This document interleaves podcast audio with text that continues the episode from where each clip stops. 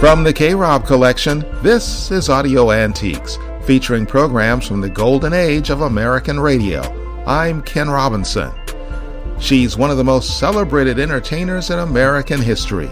Lucille Desiree Ball was an actress, comedian, model, studio executive, and producer, but she's best known as the star of the wildly popular classic TV show, I Love Lucy. Before her long career on television began, Lucy had a successful radio career during the medium's golden age, in addition to occasional roles on stage and screen. We're going to hear Lucille Ball in a 1948 episode from her long running radio sitcom, My Favorite Husband, which I Love Lucy was patterned after. We'll hear her perform on a 1951 episode of Screen Directors Playhouse and finally in a 1944 dramatic role on the legendary radio series Suspense. It all starts right after this break. Are you tired of your $50 to $100 per month cell phone bill? Well, come on over to Mint Mobile. I've been with Mint Mobile for years and I get all the talk, text, and data I need for just $15 a month. You've seen their commercials on TV. Just go to their website, pick the best plan for you, and they will send you a SIM card. Insert it into your phone and start saving. You can even keep your same number. Mint Mobile, where you get talk, data, and text for just $15 a month. Get more information from krobcollection.com. And like me, you can get talk, text, and data for as little as $15 a month at Mint Mobile. We present Lucille Ball in My Favorite Husband, a new series based on the delightful stories of Isabel Scott Rorick's gay, sophisticated Mr. and Mrs. Cougat, two people who live together and like it, starring Miss Ball with Richard Denning.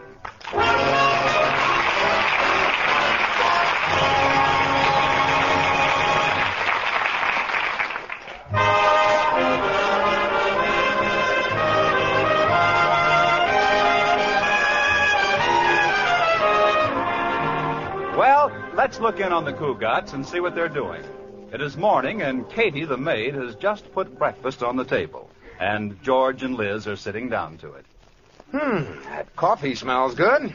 Paper's right in front of you, George. Why don't you read it? Oh, no. As soon as I pick it up, you'll start your usual squawking about not seeing my face at the breakfast table. No, I won't, George. Honest. Now, this should be interesting.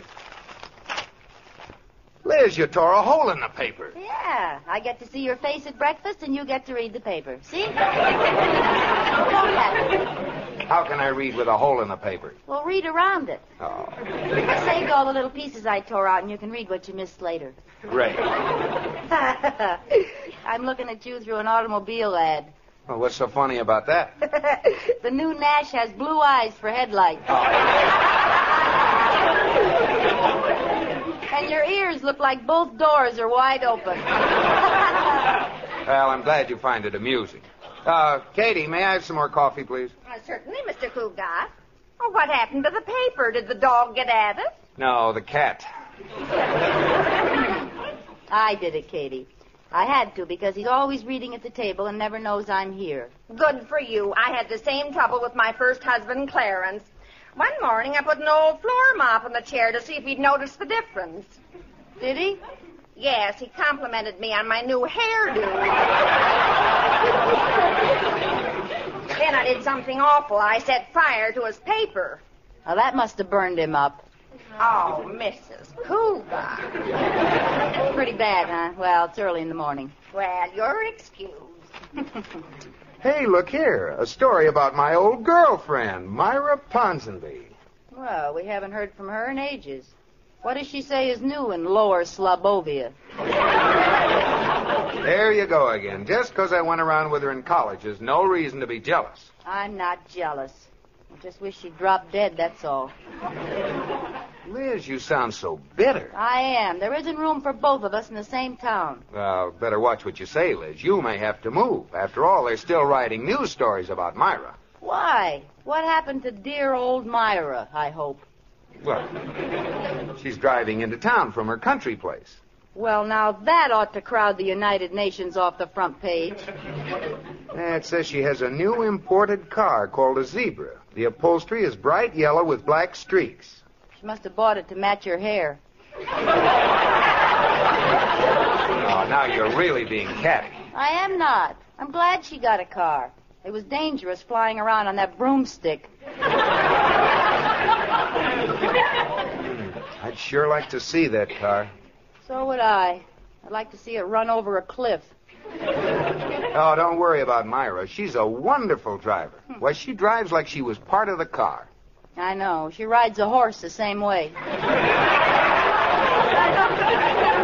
good.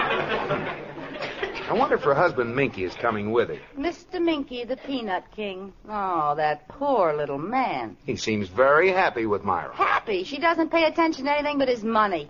The only excitement he gets is going down to the warehouse and running barefoot through his goobers. Now listen, Liz. Myra. Oh, Myra, Schmyra, Myra this, Myra that. Myra's a wonderful driver. Well, I could be a wonderful driver, too. If I knew how to drive. Yeah, that would help. George, give me another lesson. Oh, no, thank you. Mm, You haven't given me a driving lesson since last May. I know, and I just stopped shaking this morning. Well, I wasn't so bad. All I did was forget to turn and went straight. Would have been all right if we weren't on a dead end street. Oh, it was such a beautiful car. I miss it. You know, it's still stuck in that house, Liz. It is? Huh? I'll bet they're the only people in town with a new Hudson in the kitchen. Ah, George, give me another lesson. No. The answer is no. Absolutely no.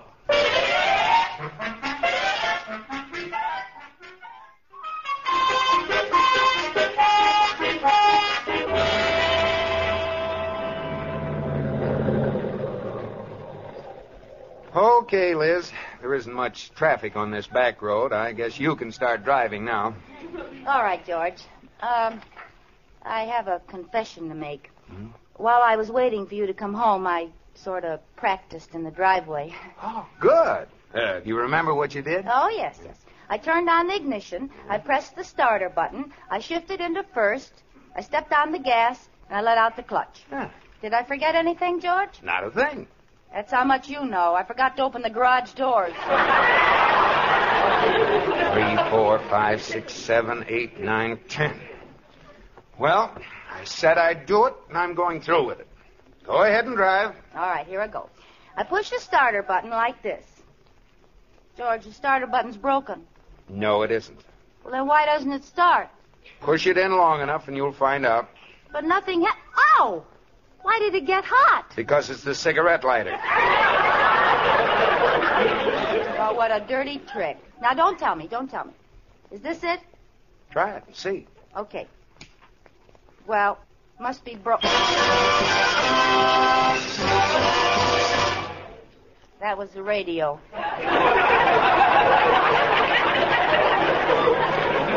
Yeah. Now, uh, I don't want to suggest anything radical, but uh, what do you think that little button that says starter is for? Hmm? Oh, yes, I'm excited. Here we go. Hooray! It started. Yeah, congratulations. Why aren't we going?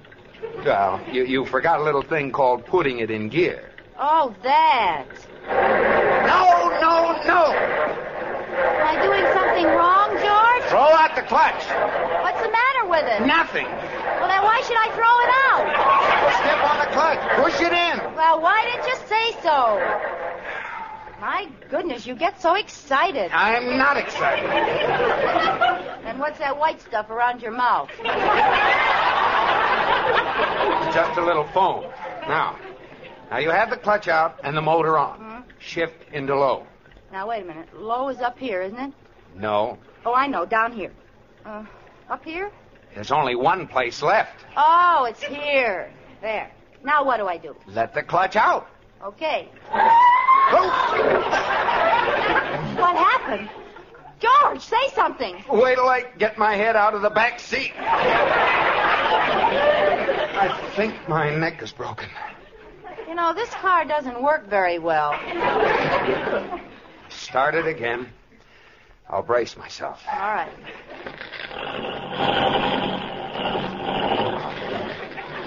Yes. I made it.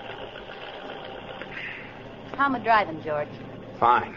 Except for one little thing. What's that? You're driving on the wrong side of the road.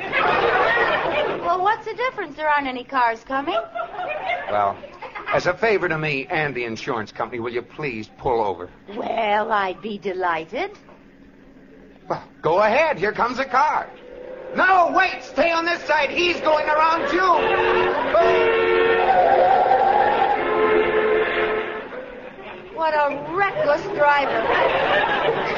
He shouldn't have gone up on two wheels like that. Liz, let's come to a stop. All right, what do I do? Put your hand out. Signal for a stop. Okay, Shift into neutral. okay. Liz, you almost hit that tree. Why did you take both hands off the wheel? You told me to! I did not. You did too. You told me to shift with my right hand and signal with my left, and I didn't have any hands left over to steer. what do you think I am, an octopus? No. You're making a nervous wreck out of me. Uh-huh.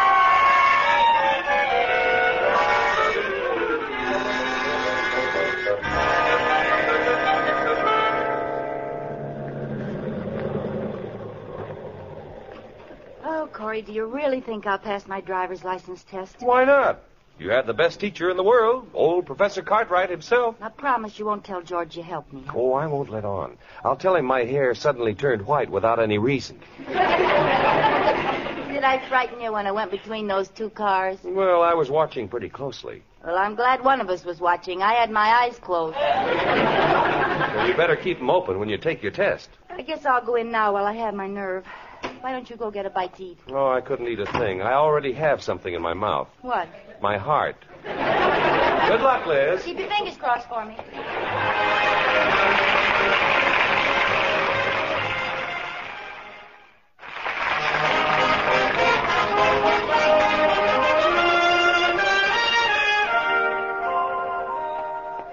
Let's see now. When you hear a siren, you pull over and let it go by. You can pass a streetcar on the right at 15 miles an hour.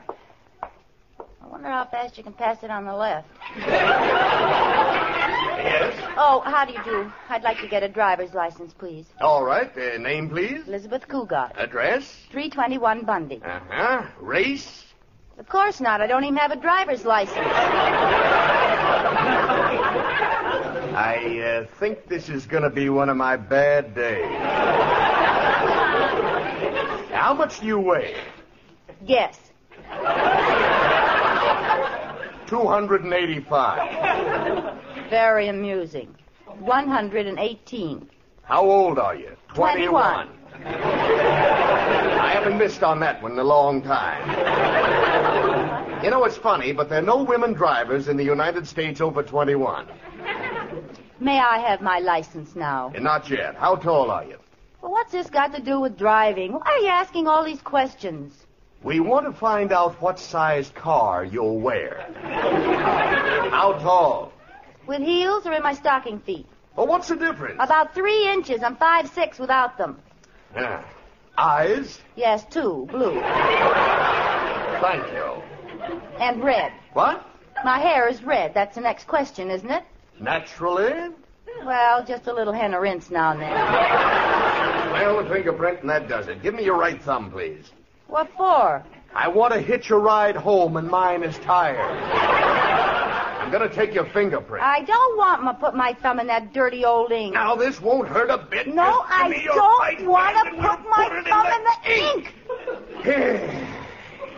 Well, did you get my fingerprint? Yes. Right on the end of my nose. What are you laughing at? I'm happy. this is my last day on this detail. They're moving me over to the homicide squad where things will be nice and peaceful. Congratulations. Now, may I have my license? No, let's just test your eyes. Now, I'll hold this white card over your eye and you tell me what you see. A white card. No, what do you see out of the other eye? Nothing. Why not? It's closed. Well, open it! Now, uh, read those letters on the wall over there. Okay. M E N. Not on the door, on the wall! Oh, never mind. Go ahead on to the driving part of the test. You're not going to pass that. What makes you so sure? I know the man who's going to give you the test. Oh, who is it? Me. Oh.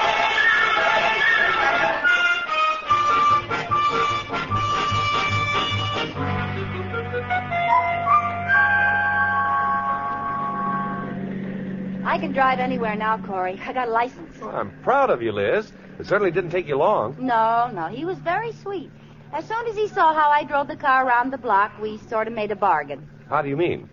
Well, he said he'd give me my license if I'd let him out of the car. I know how he felt. You know, there's nothing to driving, Corey. It's simple. Uh, Liz, I think that car is going to turn in front of us. Where? Oh, my goodness. I can't remember the difference. Between what? I can't remember the difference between the clutch.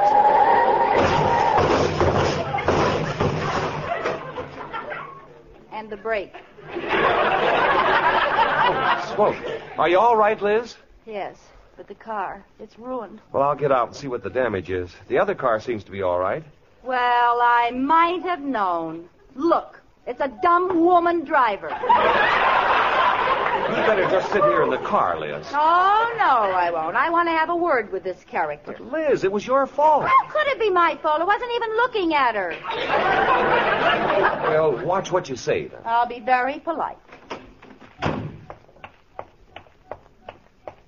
Pardon me, madam, but do you by any chance happen to be the stupid dame who just smashed into me?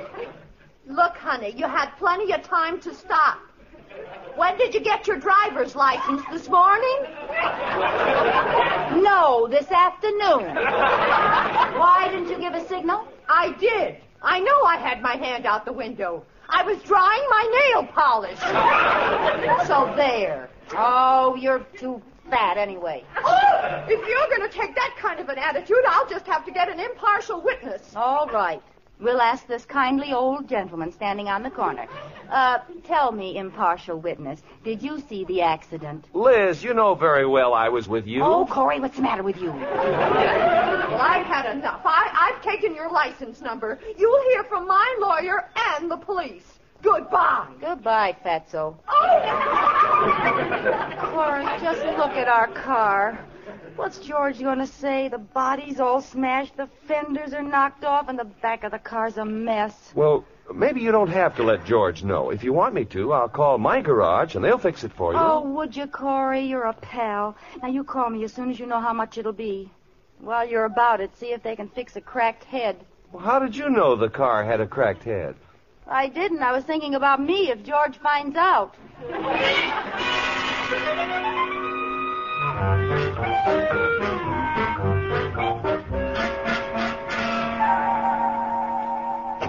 Is that you, Liz? Yes, dear. Did you get your driver's license? Yes. How'd you know? Oh, some fella from the bank saw you over there. Oh. Well, you're a full-fledged driver. Where's the car? Mm-hmm. Uh, it's in the garage. Oh, put it away. huh? Mm-hmm. I was going down and uh, count the fenders. I'd be surprised if I found all four of them. So would I. Well, you've got to expect a little kidding when you first learn, Liz. I know. I- Is dinner ready? yeah, not yet. Say, did you see the paper tonight? No, why? There was some bad news. Myra Ponsonby's missing. Oh, really? What was the bad news? No, I'm serious. She should have been in town this morning, and nobody knows what's happened to her. Minky called the police. He's afraid somebody made off with her. Well, if somebody made off with her, it serves them right. Oh, Liz, I'm surprised at you. Myra's very life may be in danger. Hmm. Minky's offered a reward, ten thousand. Dollars or peanuts? Very funny. But I, I don't understand it. She she just disappeared into thin air. Do you mind if we talk about something else? I even started to worry about you. What made you so late getting home? Late? Oh, I was just late. Well, I, I thought maybe you'd run into an old friend. No, it was a stranger. Honey, you're acting funny, like uh, like you've done something wrong. Me? That's a laugh. Liz, are you hiding something? I'll get it. Hello? Oh, I've been waiting for you to call. Just a minute. George, would you get my coat for me? I'm cold. You're wearing it. Oh, well, would you hang it in the hall closet for me? I'm warm. Do you feel all right, Liz? Yes, I'm fine. Just take it out to the closet like a good boy. All right. Thank you. Gee, I'm glad you called. Is everything all Oh, Katie, Yes, sir. I'm worried about Mrs. Cougat. She's acting so strangely. Katie, if a person you love is in trouble, it isn't wrong to eavesdrop, is it? Yes, it is. I knew you'd agree with me. Well, I won't be any party to this. Oh, you haven't any idea how guilty I feel. Every time I see a policeman, I almost die. Police? She must be in trouble. No, George doesn't know yet, and when he does, murder. Murder? Really? Gosh, I didn't think I hit her that hard. The body must be all banged up. Body. You know how George felt about that old wreck. Liz has done away with Myra. Listen, that wasn't the first time she'd been hit. Did you see all those dents in her trunk? Oh, no. How could she do it? And her rear bumper was in pretty bad shape. Oh, poor Myra. Wasn't it awful? I thought she'd never stop yelling. And all I did was hit her with the front wheels. yes, yes, I picked up all the parts that fell off and threw them in the back seat. Oh, Well, thanks for taking care of everything. Now, don't call me again. I'll call you when George isn't around. Liz. Yes, George? Liz, I'm going down and look in the garage. Oh, no, you mustn't. I thought so. Is it because of what I'll find down there? Yes, I didn't want you to know. Oh, Liz, baby. You're in terrible trouble. I am? Yes. And I want you to know that no matter what happened, I'll stick by you. Well, thanks, George, but aren't you getting a little dramatic about this? Dramatic. Yeah, I just smacked her in the back when she wasn't looking. Liz, you, you don't know what you're saying. And to think I drove you to this. Oh, you did not. I drove myself. Oh, you're just trying to save me. Oh, oh, look. Here comes a policeman. Well, what do you suppose he wants? He's after you. Do you really think so? For a little thing like that? Little thing. You, you could get the chair for that. I could. Oh, Gosh, I'm glad I didn't go through a red light. look. You go hide in the kitchen, and, and I'll tell him you've left for Mexico. See, si, senor, I'll go like you told me. Oh, how can you joke at a time like this? Mr. Coogan, Yes. Sergeant Lewis, Homicide Squad. Uh, you're on the wrong trail, Sergeant. She isn't here. She's she's gone to Mexico. Oh, now, just a minute, Mr. Uh, Coogan. she's huh? innocent. She she didn't even know Myra Ponsonby. Uh, And besides, she's insane. She must be. She married me. We're, we're both insane. Coogan, don't mind. But I- you'll never convict her. I'll fight this in every court of the land. Mr. Coogan, I just came here to make a routine check.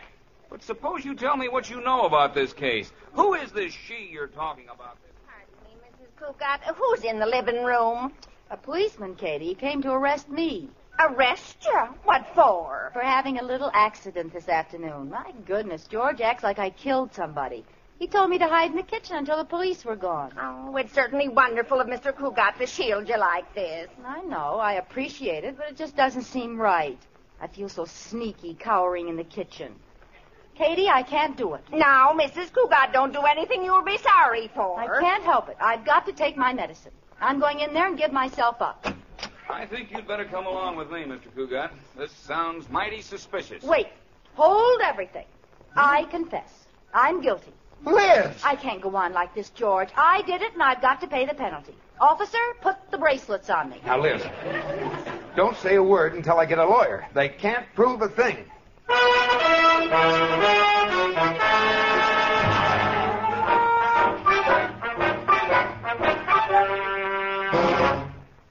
All right, Miss Mrs. Cougat. Step up to the desk, and the sergeant will get some information from you. All right. Now, what's your name? it's you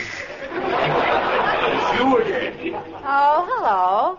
How do you like it here in Homicide? Everything's been dead up till now. Well, this is a very sweet little jail you have here. Well, it's not much, but you'll call it home. Now, don't give me any trouble, lady. Just answer my questions. You ready? I don't like you.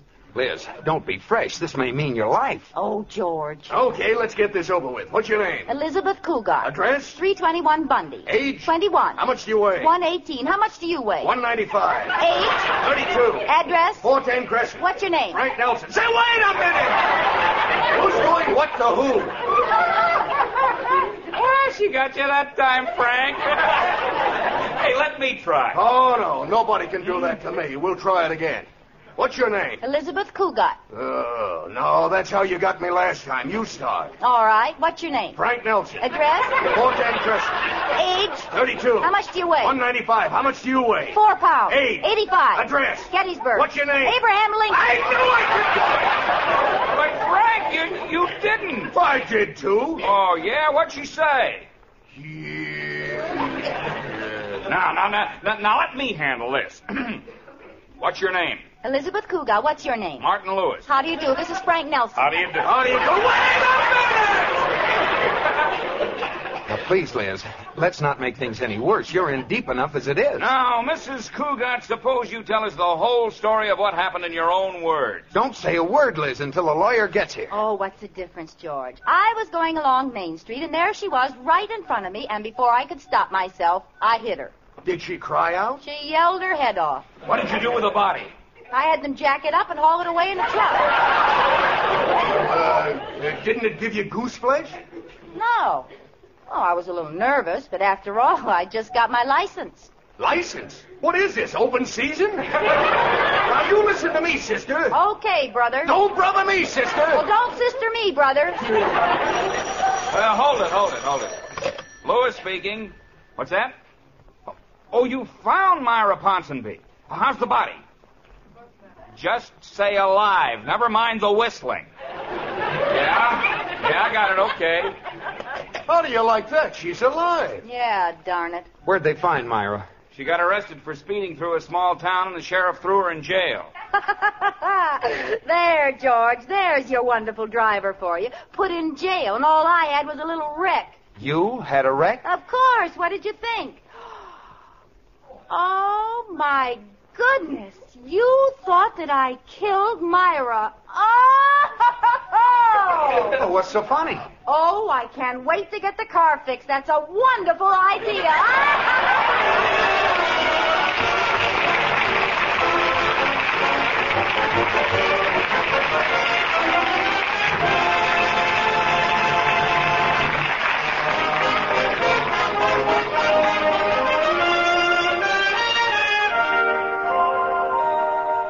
Liz. Liz. Hmm? For heaven's sakes, put down that book and turn out the light. It's almost two o'clock. I've only got one more chapter to read, George. I got to find out who committed the murder. I'm certain it was the upstairs maid. No, it wasn't. It was the butler. Oh, George, why did you tell me? Yeah, now maybe you'll put out the light. Oh, all right. George, Hmm. are you sure it was the butler? Yes, I'm positive. Now, now go to sleep. Well, the way I had it figured, when the crime was committed, the upstairs maid was downstairs, and the downstairs maid was upstairs. Still, if the upstairs maid had seen the downstairs maid coming up the front stairs, she would have gone down the back stairs. Of course, if the downstairs maid had come up the back stairs when the upstairs maid was coming down, she'd have known the upstairs maid wasn't downstairs. It's too bad they didn't have an elevator. Honey, believe me, it was the butler. He killed his wife. Oh. But why did he kill her? He killed her because she talked too much when he was trying to go to sleep. Oh. Good night, George.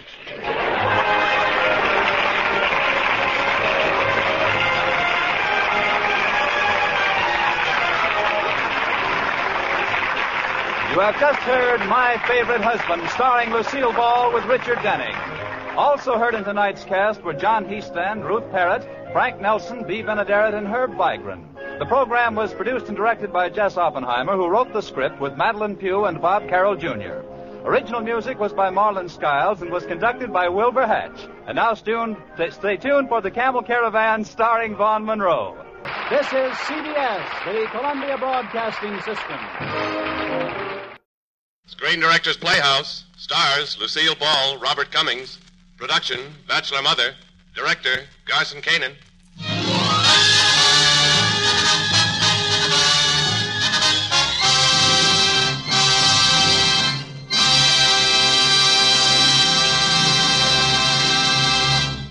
This is the Screen Directors Playhouse, the Thursday night feature on NBC's All Star Festival of Comedy, Music, Mystery, and Drama. Brought to you by the makers of Anacin for fast relief from the pain of headache, neuritis, and neuralgia. By RCA Victor, world leader in radio, first in recorded music, first in television. And by Chesterfield, the cigarette that has for you what every smoker wants mildness, plus no unpleasant aftertaste. The cigarette that brings you Bing Crosby and Bob Hope.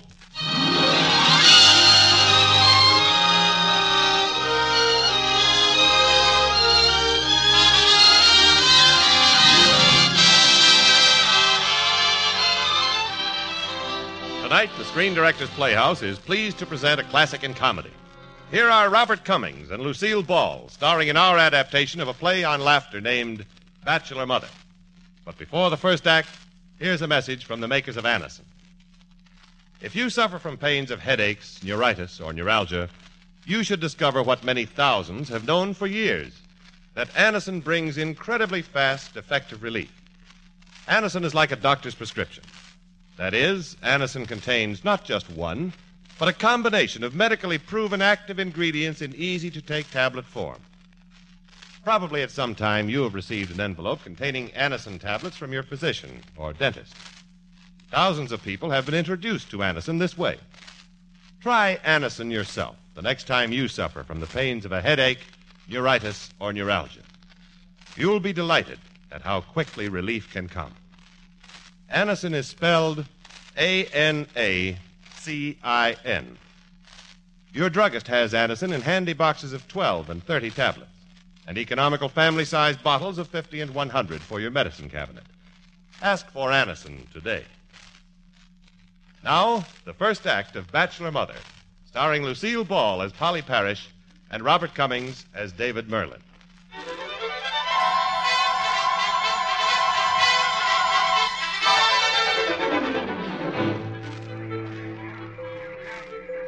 No, madam. This is the toy department. You'll find the girdles behind ladies' dresses.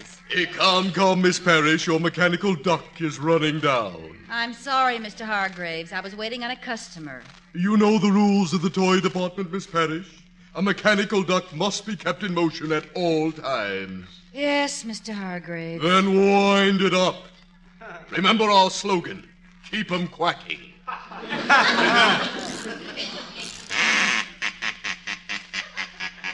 How would you like a quack and a kisser? Ah, don't let Hargraves get you, Polly. He's just a floor walker. I ought to put a bee in his boutonniere. Quack, quack, all the time. Quack, quack, quack, quack. Listen to this little monster.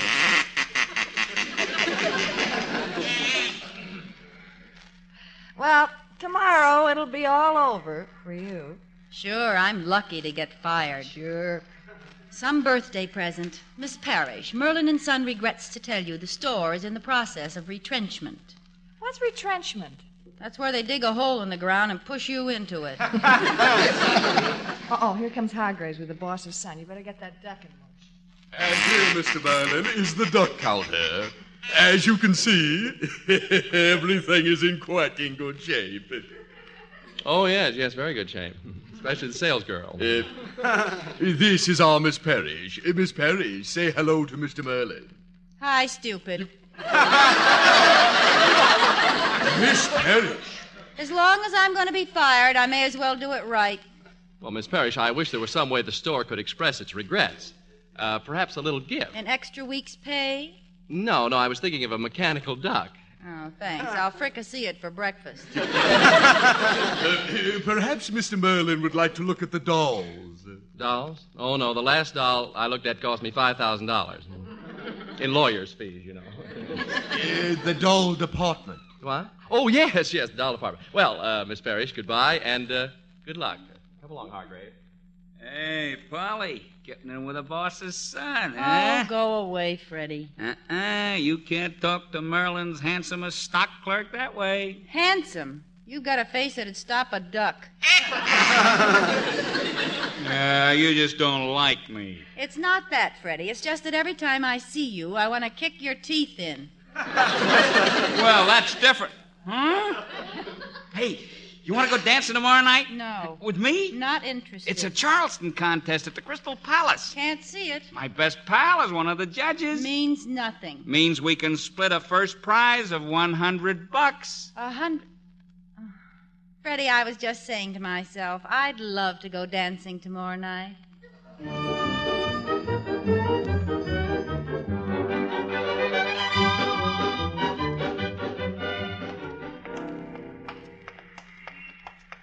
Oh, Polly, my feet are killing me. Well, here comes the bus now. Mary, look, that old lady. She just left something on that doorstep. So what? It looks like like a baby.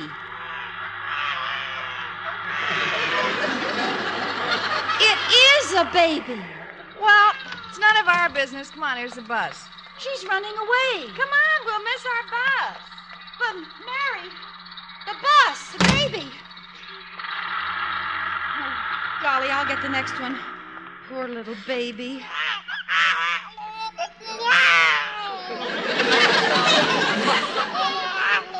Hello there.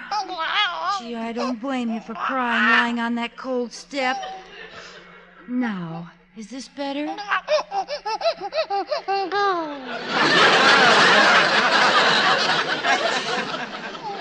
Somebody desert you? Hmm. Wonder why she left you here. Well, well, step right inside. Welcome to the Atkins Foundling Home. What? Oh, I'll bet you think. Here, take the baby. Well, just come in and we'll make out the papers. My name is uh, Mr. Michi. please take a chair. Well, I'll take the chair if you'll take the baby. Your name, please. Polly Parrish. You spell it without a baby. And uh, where are you employed? Merlin and Sons, but tomorrow's the last day. I've been fired. I see. And is that why you want to give us your baby? My baby? Look, I got this baby while I was waiting for a bus.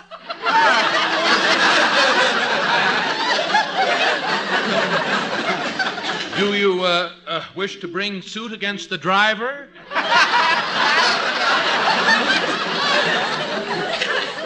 don't understand. I was waiting for a bus and. Look, Mr. Michi, I never saw this baby before. Here, take it. Oh, very well. Uh, give it to me. Oh, my goodness. And you still insist it's not your baby? My good man, when I want a family, I'll get one the hard way with a husband. There, there, there, there. Yes, yes. We know where your mother works, and we'll get her back for you.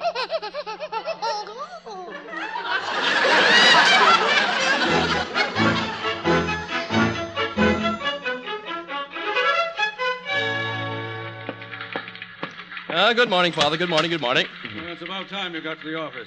What kept you out until dawn this morning? Oh, I had an accident. I bumped into something. What? A chorus girl named Gladys. David, you can't keep this up. Out every night with women and things. Things? Well, that describes Gladys, all right. Look, JB, I, I do my work, don't I? David, you know what I want. You're my only child, and I want a grandson. I'll talk to Gladys. In the, uh, in the meantime, JB, here's the personnel report I promised you. Why is this girl's name crossed off the list of dismissed employees? Oh, uh, Polly Parrish. Oh, yes. Very sad story. Uh, seems she has a baby. As near as I can figure, she got hit by a bus, and there it was. She- She's waiting up in my office now. Baby. At least somebody has a grandchild. Go out there and take care of her. Good. We'll uh, go over the rest of the report later. Well, well. So you're, uh, you're Mrs. Parrish. Miss Parrish. Miss Parrish? But you have a little, a little, a little. It's all right, Mr. Merlin. Anybody can make a mistake. How true, how true. Uh, pardon me. Uh, please send Mr. Meachie in here, Miss, Wag- Miss Wagner. Now, Miss Parrish, Mr. Meachie is going to do something nice for you. He is going to arrange to give you something. What? I'll, uh, I'll give you a clue. It makes squealing noises and keeps the neighbors awake. Mr. Merlin, a television set. No, no, not that. It's, uh, Oh, there's the little lady. Uh, Miss Parrish, you're going to get something you don't expect. something personal. You lay a hand on me and I'll slug you. No, no, no, Uh, please, I, I understand for the records that today is your birthday. Well, happy birthday, Miss Parrish. You have your job back again and a $5 raise to go with it. Huh? What do you say, Miss Parrish? Uh, uh, thank you. Yeah. And when you go home tonight, you'll get your birthday present. Uh, tonight, Mr. Meachie. Tonight, Mr. Merlin. So, in the meantime, Miss Parrish, back to the mechanical ducks. And what do you say, Miss Parrish? Uh, thank you, Mr. Merlin. May your ducks never stop quacking.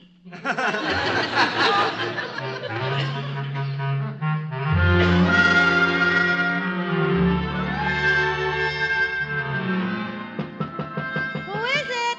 Something for Mr. Merlin. Mr. Meachie. Oh, Miss Parrish, your uh, birthday present from J.B. Merlin and Son. The baby. And uh, what do you say, Miss Parrish? I say you better take that baby back to the foundling home where it belongs. Shame on you. I refuse to be the mother of this baby. You should have thought of that before. There wasn't any before. That baby is yours, Miss Parrish. I insist you mother it. Good night.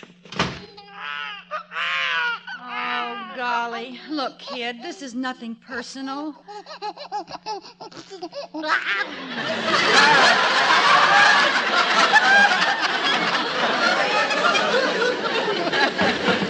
Who's there? Freddie Miller, America's gift to life, love, and the pursuit of Polly Parrish.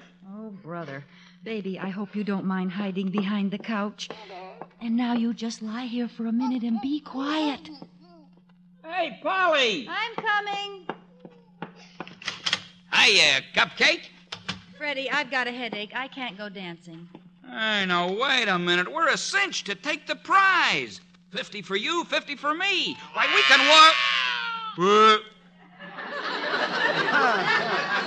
Uh, Funny, I thought I heard a baby cry. Uh, next apartment. Oh. Well, like I say, this Charleston contest is. hey, there is a baby coming out from behind that couch. What baby? That baby. I thought you said it was in the next apartment. What is it doing here? Thin walls.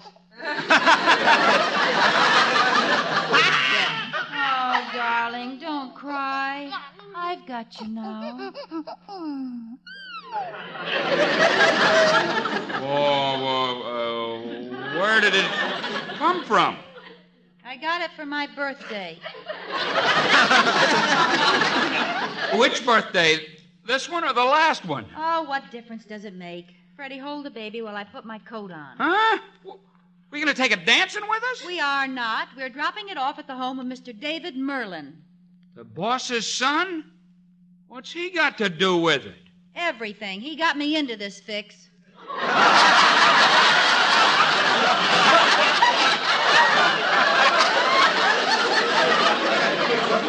I didn't know you knew him that well. I don't. We've hardly said two words. What that man can do with just two words.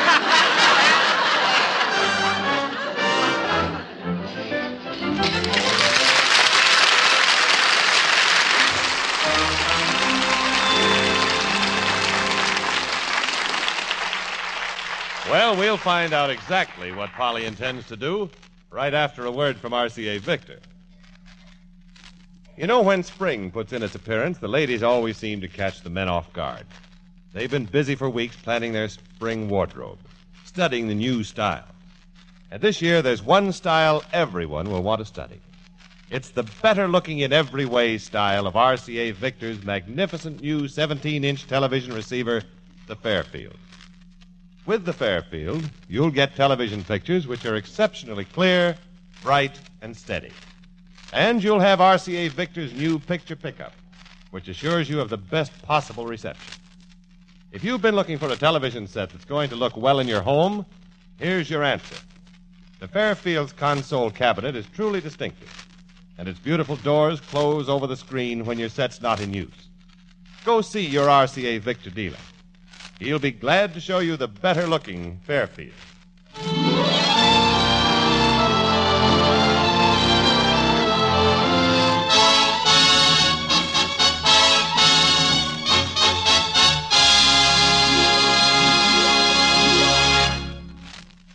Here now is the second act of the Screen Director's Playhouse production of Bachelor Mother, starring Robert Cummings and Lucille Ball.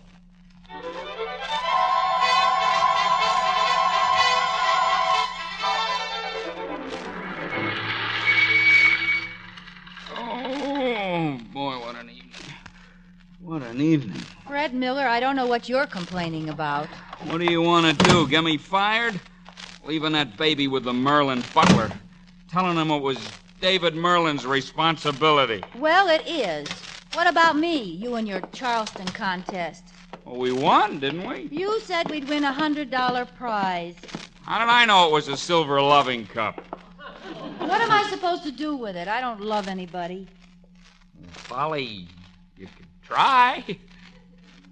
Me, for instance?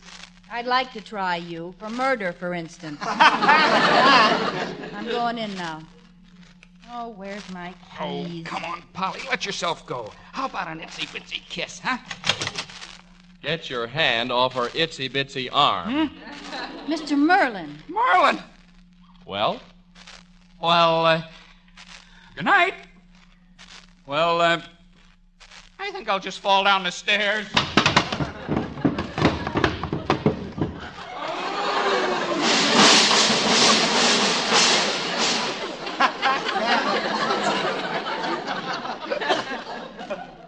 And you, Miss Parrish, what do you have to say for yourself? Who let you in this apartment? The landlady was kind enough to let us in. Us. Did you bring that baby back here? To its mother's arms where it belongs. Here, hold this cup.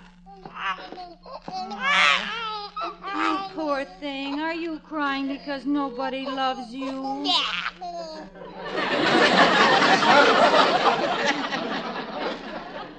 Well, I love you. I do.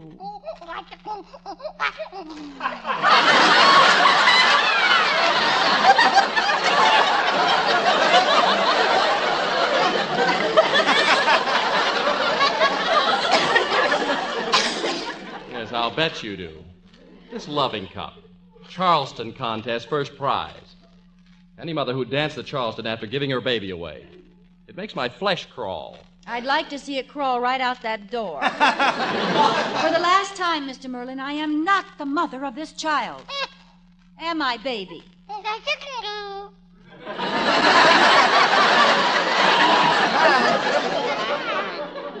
Miss Parrish, you are fired. And furthermore, I'll see to it that no department store in America will hire you. I'll write your character reference on a diaper. That's persecution. You bet it is. And eventually you'll come back and plead for a chance to raise your own child. Miss Parrish, good night. Wait. Well, have you reconsidered? Oh, yes. I- I'd like my job back. Oh, I'm, uh, I'm glad you've seen the light. Oh, I'm not as bad as you think. I'm just full of fun. Yes, that's what they said about Dillinger. There I was with a baby, without a job, no money for food. I didn't want to raise my baby on hardtack and beans. No. No, of course not. But, but couldn't you make the father support the child? No, he ran away with a lady wrestler. The beast. Yes, he was a piano player. Used to play boogie with one hand and beat me with the other. Daddy. No. See the scar? What scar? That's where he hit me with a flower pot. Oh, that's terrible. You ever been slugged with a pot full of nasturtiums? Oh, you poor kid. Well, don't worry about anything. Merlin and Son are now on your side. Oh, thank you, Mr. Merlin. Well, uh, good night then. Oh, I, I'll see you in the store tomorrow. Good night. Well, Well, baby, looks like you've got a mother after all. And Mama has a job. Thanks for that, anyway. Miss Parrish, could I come in a minute? Oh, Well, I, I don't know, Mrs. Weiss. I was just about. Maybe you're afraid the landlady knows you have a baby. No, you see, it really isn't my. Oh, the gentleman told me everything. Oh, such a nice baby. oh, just like you, it looks.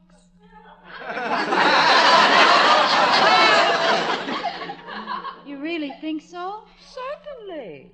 Oh, you should be ashamed not to want such a baby. Well, I do want it, but, But I- maybe you don't know from baby.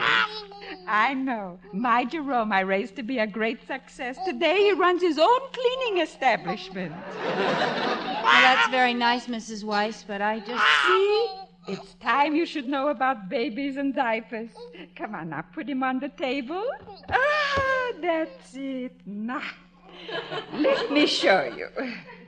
First, the safety pin. There. Oh, such a wonderful baby. What's the name? Hmm? Uh, name? Why, uh, Joan. and now the diaper. Joan?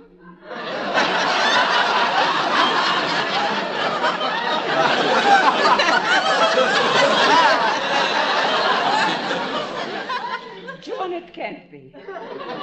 Why not? I. Oh. ah, ah, I didn't say Joan, I said John. Hello, Johnny.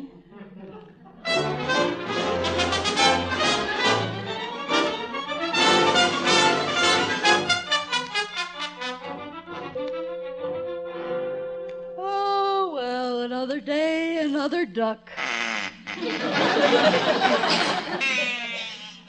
Good morning, Polly. Want to buy a duck?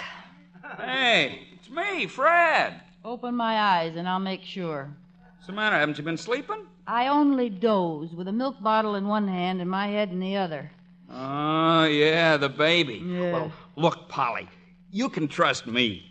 Yeah? Yeah, couldn't get anything out of me with wild horses. Fine. I'll meet you at the stables after work. Oh, come on, come on, Polly. How about putting in a good word for me with David Merlin, huh? What are you talking about? The assistant floor walker's job. It's open. What about it, Polly? Sure, sure, anything. Just go away. Oh, thanks, kid. Well, Miss Parrish, and uh, how are you this morning? I'm sleepy, Mr. Merlin. The baby's been crying all night. Hmm. Oh, well, you'll manage. It's a natural instinct. So is sleep. Oh, You're making it all very complicated. Uh, this is just a pose that all mothers adopt. I saw through it when I was six years old. Oh, how did it happen? Oh, I spit my custard on the ceiling. And my, my mother gave up and got a nurse. She was a lovely thing, too. I'll bet. How long did she stay? About a year. She quit when I make it, made a pass at her. But you were only seven.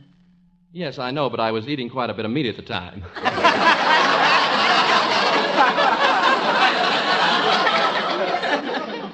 oh, I know all about children, all right. Well, I'll uh, leave you to your ducks, Miss Parrish. I'm sure we'll be very happy together. Oh, uh, Mr. Merlin. Oh, uh, yes, Mr. Hargrave. It's Uh, such an honor to have you visit our department. Hmm, everything seems to be running like clockwork. Uh, Sorry I wasn't here to greet you. I was in the washroom practicing my sneer. Is there anything I can do for you while I'm here? Well, there is a question of a new assistant for me. Uh, whom shall we promote? Well, the senior employee in the department, whoever he is. Eh, That is Fred Miller. I'll see to it immediately. Fine. Well, carry on the good work, Hargrave. Thank you. Oh, Miller, come here, please. You want me, Mr. Hargraves? Miller, bow your head in gratitude. Well, I. huh? Tomorrow, when you come into work, you will find two carnations on my desk. Take the smaller one. You. You mean? Yes, Frederick. You are the new assistant floor walker. Wow, that's what I call service.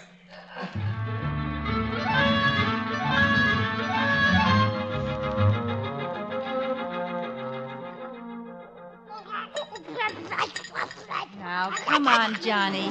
Stop playing and start eating. But you have to eat. Come in. Oh, greetings, Mother. Oh, hello, Mr. Merlin. What are you doing here? I uh, came across this in the book department Guide for a Happy Baby. Greatest book I ever saw.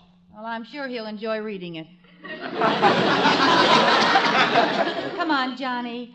Open up.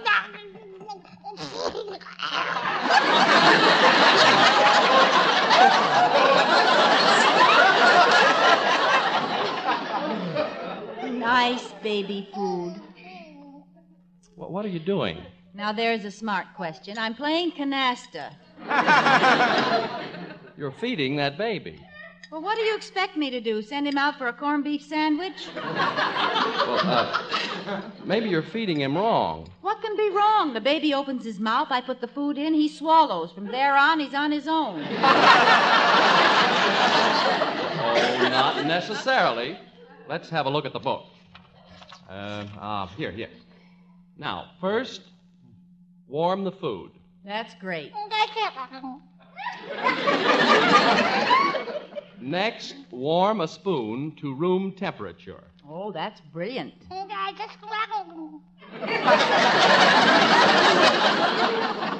Don't be snide, both of you. Uh, then take spoonful of food and uh, let's see, place on a piece of gauze. See, it says a piece of gauze. What for?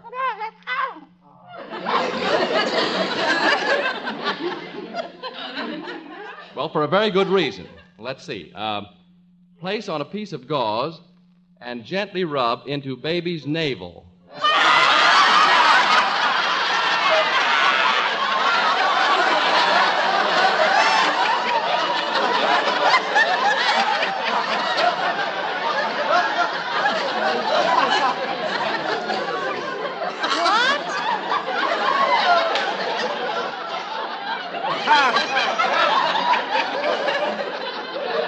But you can see it. You can see it's very simple. It's ridiculous. Look, this happens to be a scientific textbook, Mother dear. Look, Mr. Merlin, I am not rubbing oatmeal into this baby's navel And why not? because I happen to be an old fashioned girl. Let me see that book. Okay, see for yourself. To relieve gas on child's stomach, take spoonful of warm oil and place on piece of gauze and gently rub into baby's navel.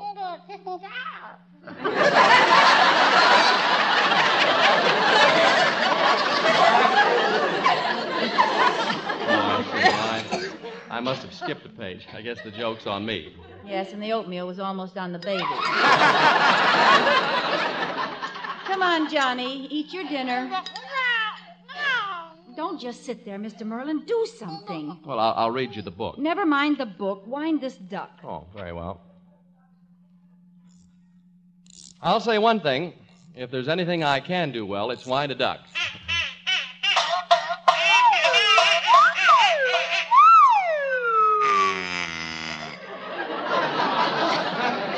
You broke my duck. Yes, well, uh, tomorrow you can take it uh, to the exchange department and get a new one. Exchange department. Ha ha!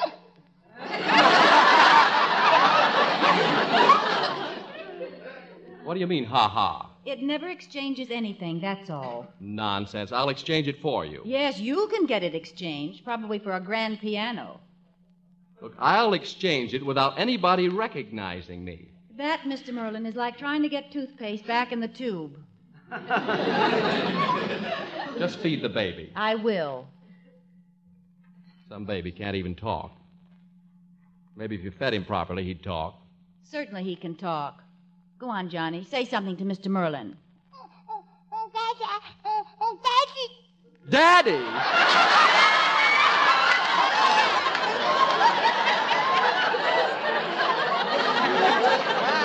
Grab a spoon, Mr. Merlin. You just became a father.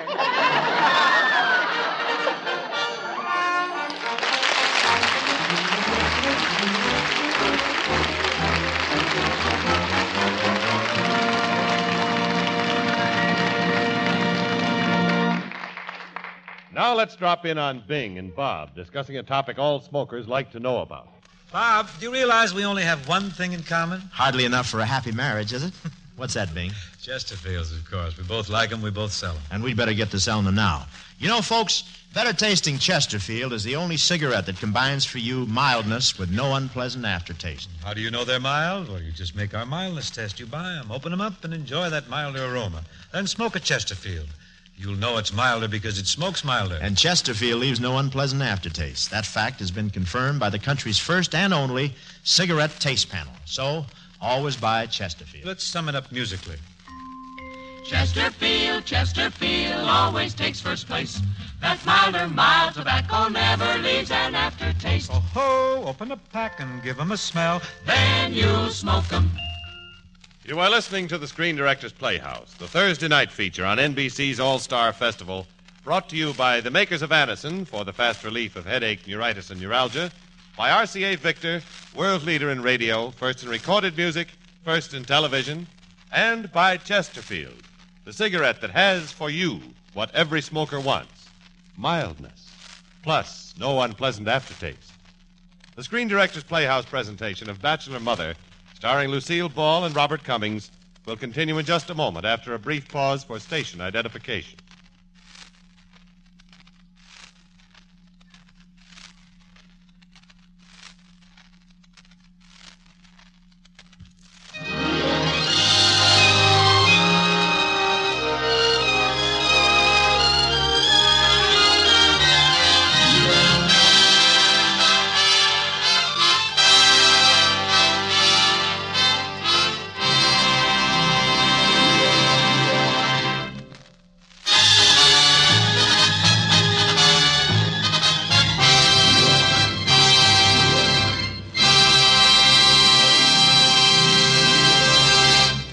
This is the Screen Directors Playhouse. We continue with the third act of Bachelor Mother, starring Robert Cummings as David Merlin and Lucille Ball as Polly Parrish.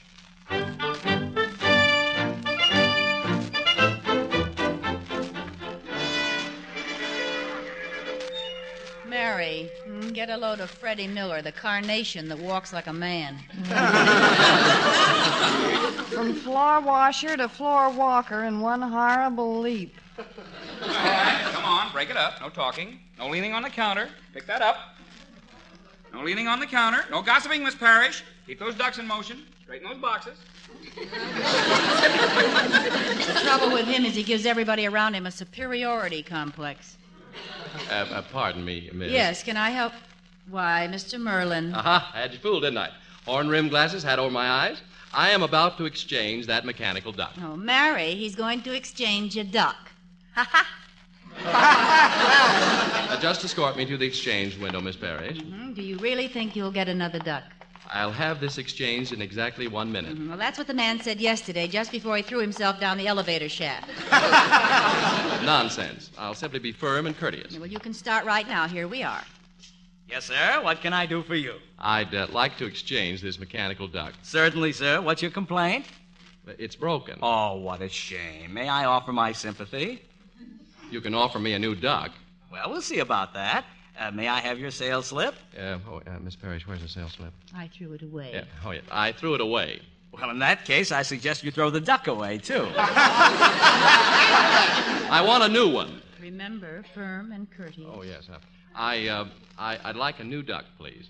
well, uh, suppose you have this one repaired at our expense. Oh, that would be fine. Uh, what do I do? All you have to do is take it back to the manufacturer. And where's that? The Banzai Toy Company in Yokohama. I want a new duck. Well, you're not going to get it by shouting. Or any other way either. Look, are you, are you, are you, are you not going to give me a new duck?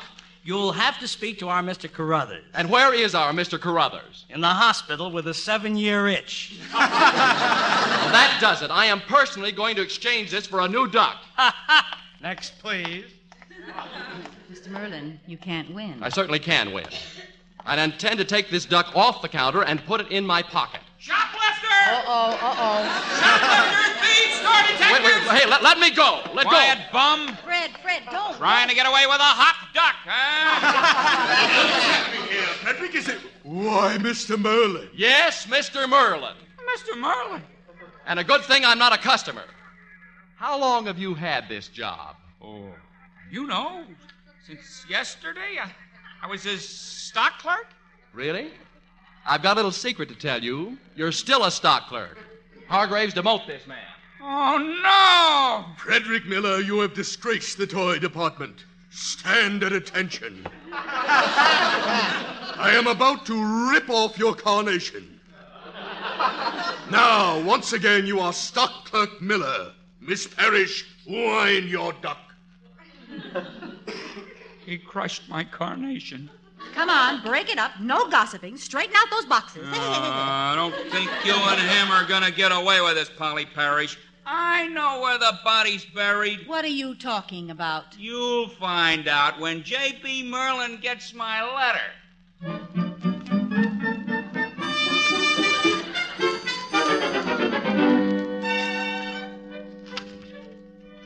Well, let's see. Have to find a date for tonight. Evelyn. No, too tall. Mildred. No, too short. Emily. No, two big brothers. You unspeakable monster, you scoundrel. Quiet, I'm thinking. Sandra. No. Oh, Beth, maybe. My son, do you know what you've done? Yes, I've gotten stood up for the Van Amber party tonight. Can you imagine a girl who breaks a date just because somebody else asked her out? Of course, it was her husband. Look at this letter. Aren't you interested in what's in this letter? Why don't you ask? All right, what's in the letter? None of your business. Swell. See, Georgette, Edith. Couldn't you have told me? Told you what? My grandson. I'll let you know as soon as he shows up. Margie, Marcia, Perhaps you might conceivably try the mother of the baby? baby. Oh, you mean the baby? Don't deny it. Well, why should I deny it? I, I was glad to help.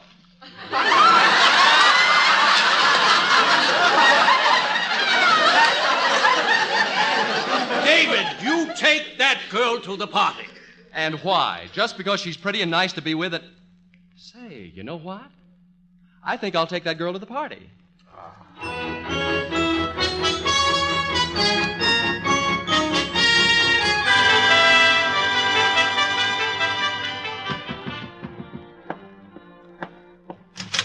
Mr. Merlin. Your duck, madam, complete with built in quack. Thank you, thank you, but we'll have to be quiet. The baby's sleeping. Oh. What are the evening clothes for? Oh, we're going out. Me? Us? Yes, to a party. But how? Who? Oh, oh, I get it. You were stood up. Hmm, the hussy. You admit you were stood up and then come and ask me for a date. I do. In that case, I accept. I applaud your decision. Oh, but I can't. The baby. Well, can't somebody stay with him? Mrs. Weiss, the landlady. Yes, good old Mrs. Wise. Oh, there's something else. What?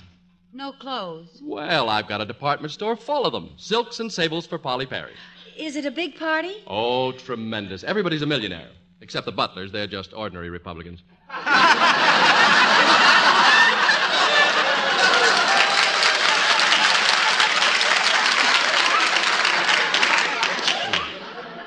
Oh, but how will I act? What will I say? What will you say? Well, you just say no to the men, and if I know the women, they won't talk to you anyway.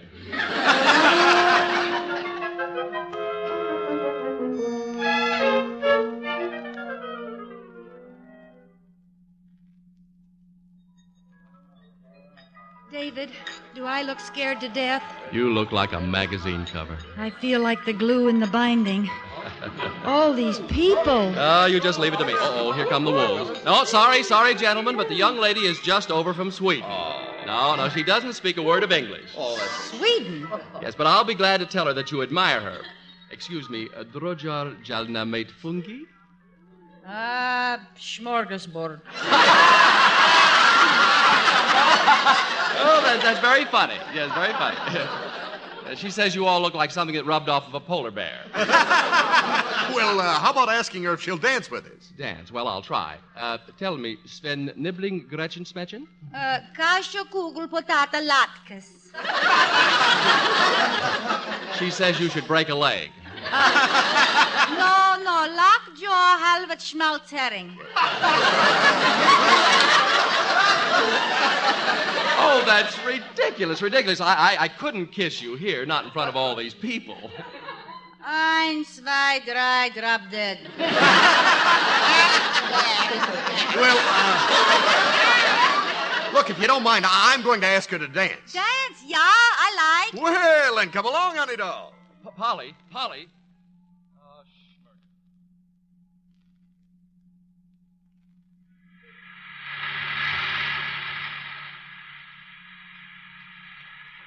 Fine thing. I take you to a party, and next time I see you is when we're going home in a taxi. Boris Dorton finagling. Tough luck, kiddo. Oh, now cut that out. oh, David, I had a wonderful time. Well, I didn't. Watching all those wolves drool over you. I'm sorry, but I couldn't help it. That crack about kissing me. Well, I'll, I'll see you at the door. Uh, wait here, driver. and what's so ridiculous about my kissing you? you wouldn't have dared. Not in front of everybody. No, I wouldn't. Not in front of everybody. I think I'd better go in, David. Polly, Yes? I'm, I'm awfully glad you had a good time. I'm sorry I didn't dance with you. Good night, Polly. Good night. Mm-hmm. Mhm. Mm. oh, Uh, you, you, you don't mind, do you? how do you say no in Swedish? Uh, say, look, tomorrow's Sunday. Why don't we take a long drive in the country? hmm? Wouldn't it be too cold for the baby? Oh, sure, the baby, I guess. Yes, I guess so. Hmm. Well, if you want to see us tomorrow, we'll be in the park. The park. All right.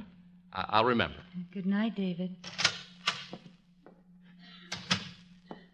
Oh, you had a good time, Polly. I can see it. Oh, I did, Mrs. Weiss. How's Johnny? Waiting up for his mother.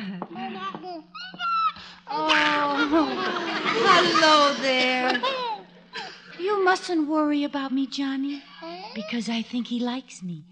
But I don't think he likes you.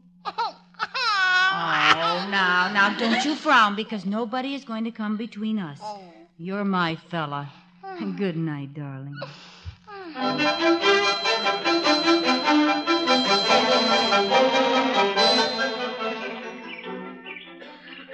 Polly! Polly, hello! David! On this Sunday of all Sundays, I, I thought I'd better take a walk in the park. Hello there, Johnny. That kid's picking up a bad habit. Don't you ever spend any time with your family? Oh, there's just JB, my father. And he's all cranked up about some letter he got. He spent the morning glaring at me and mumbling something about a grandchild. Oh, speaking of glares, look at the one we're getting from this woman with the baby carriage. Oh, my, what a cute baby. How old is he? Uh, seven months. Really? Well, Junior's only six, and they seem to be about the same size, don't they? Yes, but you ought to see mine when he flexes his muscles. Uh, does he stand up yet? Why, no. Oh, a junior does. Uh, Junior can probably run the 100 yard dash. Does Junior talk? At six months? Of course not. This one talks. Oh, why, that's impossible. Oh, no, he babbles incessantly. I can't believe it. Would you like to hear him talk? Oh, Yes, I would. come on, baby. Say something. Say anything. Huh. I guess he's just meditating. But he did talk, didn't he, David? Oh, he certainly did. and Speaks very well. He can recite the first line of Gunga Din. Heard him myself. You're a better man than I am, Gunga Din. Oh, my good man, that is not the first line of Gunga Din. It isn't? Well, I guess he isn't as bright as I thought he was. He certainly isn't. David, you can joke all you want, but this happens to be a very superior baby. Oh, I don't know. I guess it's heredity. Heaven forbid. Well, what's the matter with me? But what about the other 50%? That flower pot thrower. How dare you talk that way about the father of this child? Okay, I'm sorry. I don't mean to. Hey, Dad. Dad, what are you doing? David, I followed you here. Now look, JB. Quiet. I know all about you. That letter. Are you Polly Parrish? Yes? And this is her little boy. A boy. Uh, would you mind? Could I hold him? Of course you can.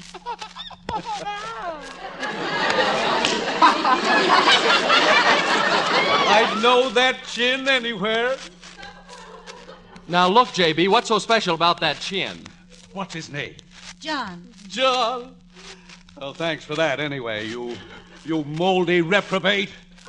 Well, that's a fine way for a father to talk. Don't talk to me about fatherhood. Oh, Polly, my dear. Is there something I can do for you, Mr. Merlin? You've already done it. Now, uh, I wouldn't keep the baby out much longer. It's getting cold. JB, I don't like the way you're acting. You don't like the way I'm. Young man, I'll see you at home. Goodbye, Miss Parrish. David, is your father usually so strange? No, I, I don't understand. Holy mackerel. What? You know, he thinks. He thinks. Daddy. Why, you little stool pigeon.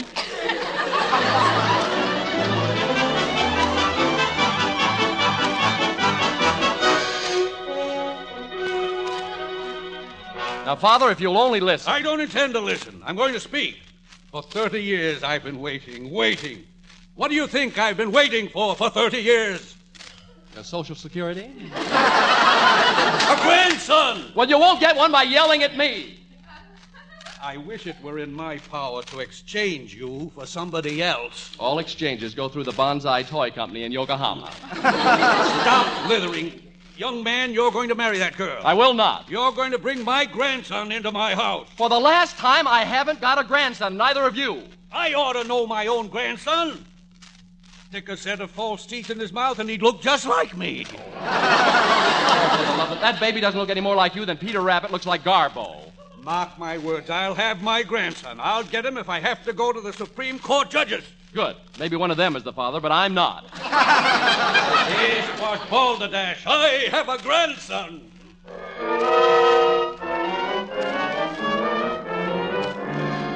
Oh, David, it must have been so funny. Oh, sure, it was hilarious. you know what that old lunatic is going to do? What? Take your baby away. I'd like to see him try. Listen, Polly, you don't know him. He'll try and he'll succeed, too. But the baby belongs to me. Or you and that piano player, if you could only dig him up. I, I can't do that. Listen, when half a dozen lawyers start questioning your fitness to raise a baby, that's the end, believe me. Well, maybe I can talk to your father. Well, maybe you can talk to Grants, too. He's gone right out of his mind. He even wants me to marry you. He does? Yeah, just so he can have a grandson. I tell you, Polly, this is very serious. Yes. It would be serious marrying me. I don't know what I'm. What? Oh, oh, I, I Polly. Now look, I, I didn't mean it that way. Will you please go? But Polly, I want to help. The only help I want is to be left alone by you and your father. Well, I, I'll do what I can to help. Please, Mr. Merlin, leave me alone. All right, Polly.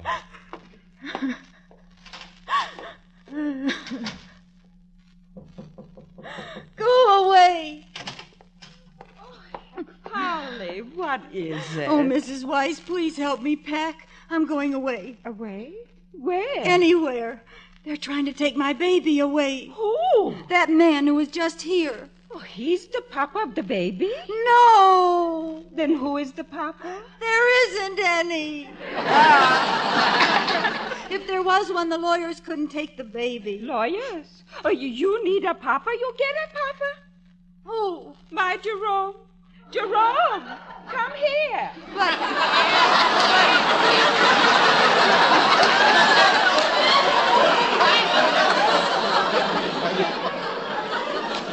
My Jerome says he's the papa. Nobody can take your baby. You call me Ma? Uh, this is my Jerome.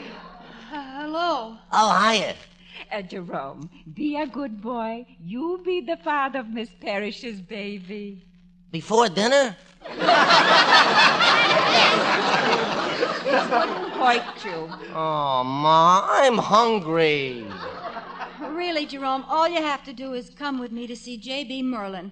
You see, I have a baby that.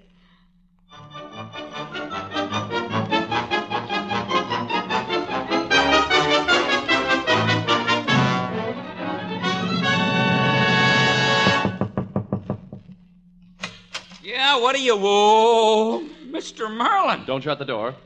I want to talk to you. Look, Mr. Merlin, I- I'm just Freddie Miller, the the stock clerk. I I never meant no harm. Are you the father of Polly's baby? Me?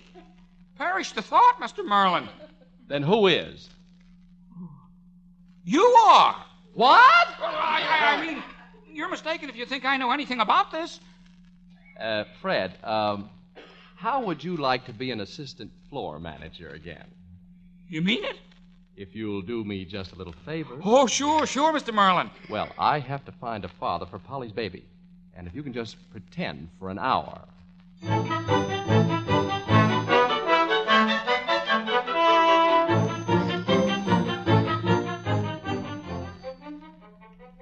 Please sit down, Miss Parrish, and you too, sir. Ah, thanks. Mr. Merlin, I think you should know the truth about the baby. What about my grandson? Is this the kid's grandfather? I am. How do you like that? I ain't even married. I got a father in law. Uh, Jerome means he he always feels like a bridegroom. Oh, yeah. Mr. Merlin, may I introduce my husband and the baby's father? Glad to meet you. Here, have a cigar. He is your husband? For two years, my real name is Mrs. Weiss. Yeah, yeah, Mrs. Weiss. She is my wife. We have been married for two years. We are very happy. We love our baby. Get it good, huh, Polly? Uh, so you see, Mr. Merlin, you really don't have a grandson after all. Well, it- It's as if there'd been a death in the family. So you see, there's no point in trying to take the baby away from my husband and me. Uh, come along, Fred, right in here. Now, if you'll just. Polly! I told you not to come here. Don't you raise your voice to her! Well, maybe this will convince you that it isn't my baby. Father, meet the father. Polly, darling, is this man trying to take our baby? Fred, Fred, don't. No, go on, Fred. Tell him, tell him. Mr. Merlin, my, my, my wife is a very nervous woman. Uh, Y- Your son just come over to our flat a- and said you had the wrong impression about my son. Well, my son is my son, and, and I've got papers to prove it. Well, let's see those papers. Oh, no, never mind reading him, J.B. Don't, don't bother. Don't. This is nothing but a dog license. Well, I told you not to read him. Uh, wrong papers. Believe me, I am the father of that baby. You ain't either. I am. Mr. Merlin, I'll bet you're getting the wrong impression of me. That baby is my grandson. You didn't fool me. Well, I gotta go now. I'm getting hungry. Oh, no, you don't. So you finally showed up, you, you, you piano playing fiend. Well, I couldn't get here any sooner. Mama didn't tell me. Mama didn't tell you a lot of things. David, stop this fakery and get these people out of here. Well, speak up, piano player. What have you got to say? How did it happen? Well, I'm the landlady's son. It was kind of easy.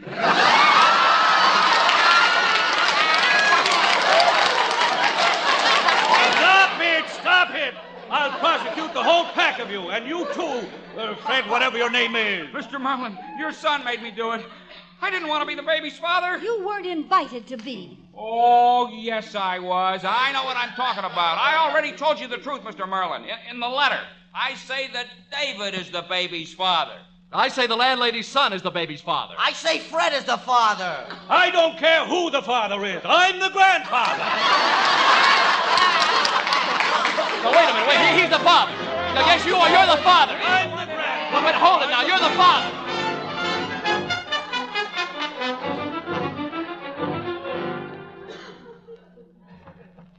It was horrible, Mrs. Weiss, just horrible. Uh, here, I'll close your suitcase. Everybody said everybody else was my baby's father. Oh. You don't know what a thing like that does to a girl. Uh, Polly, who is the father? I don't know. So you don't know. So where you going to sleep tonight? oh, somewhere, anywhere. Come here, baby. Oh, what is it, darling? The duck? Is that what you want here? Will you help me downstairs with my bags, Mrs. Weiss? Oh, certainly. Ay, such a mix up. Well, at least I've got Johnny. And I'm going to keep him, too, no matter what they try. Mrs. Weiss. What is it? They are coming up to the curb. It's David and his father. Quick, into my apartment. I'll stay here. Now, don't- don't tell them. Take the bags. Hide. Well, this is where she lives. Here's the landlady. Yes? Something? Uh, where's Miss Parrish? Who? Polly Parrish. I, I don't know any lollipopish. Perish, my good woman, perish. Girl with a baby. Baby has three fathers. I'm the grandfather. Huh? She don't live here no more. She just moved. What? Sure. See for yourself. I will. Polly? Polly! Gone. Disappeared. With my grandchild. Well, I I have to go now. Uh, Make cup tea. Is that your apartment in there? Yes. then but- we'd like to step in for a minute and talk to you. Uh, Oh, it's no use. You've hounded that poor girl out of her home. How- How's she going to live? How's she going to feed the baby? This landlady knows. Where is she hiding that baby? Out with it! I should drop dead. I don't know. Look, I'm not interested in the baby. Where's Polly, that poor girl without a roof over her head? Oh, why didn't I marry her? Well, why didn't you? Well, I wasn't sure. The baby is practically walking and he still isn't sure. Look, will you get that baby out of your mind? Polly Parrish happens to be the woman I've fallen in love with. Well, I could even love the baby, but we've got to find Polly. Maybe she'll come back. Maybe she... Hey, hey, what's that noise? Something's quacking. There, on the floor, a mechanical duck. It came through that door. Polly! My grandson. Now stay out of there. Polly, Johnny dropped his duck. did, did you hear? About loving me? Well, I, I, I thought I was just trying to help you, and then I realized that. Polly, do you love me? That depends on the baby. Well, Johnny, does she? You see, he says yes. So do I, David. Then I, I. uh, wait a minute. Father, I confess. I am the father of that child. I knew it. First honest words you've said. Come on, Johnny. We're going home. And Polly, I've got a surprise for you. We're getting married tonight. You still think I'm the mother of that baby? Why, certainly. Oh, David, have I got a surprise for you?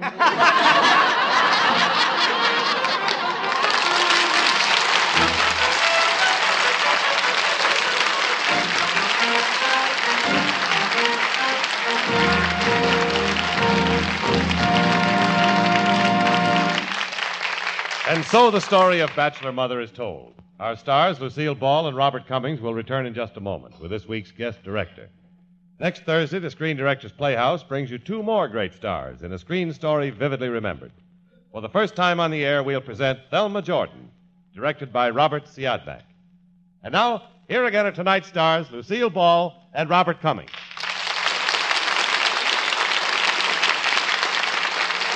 Uh, Lucy, here's where we forget the words in the script and start saying a few of our own. Then, Bob, let's start with the first word in any actor's vocabulary director. Okay, director it is. So, ladies and gentlemen, may we introduce a very special director, the gentleman who brought Bachelor Mother to the screen. And created such other standout pictures as A Man to Remember and My Favorite Wife. And in between times, he directed on Broadway and in the Metropolitan Opera. And he wrote the fabulously successful Born Yesterday. With this, may we present Mr. Garson Kanan. Thank you very much, Lucy and Bob. You know, it seems that the director is usually denied even the prerogatives of a child. Not only should he never be seen by the audience, but he should never be heard either. And maybe this is a good idea. Because can you imagine anything more disillusioning than a director who follows a fine performance by saying, We hope you liked it, and if you did, these are the tricks we used?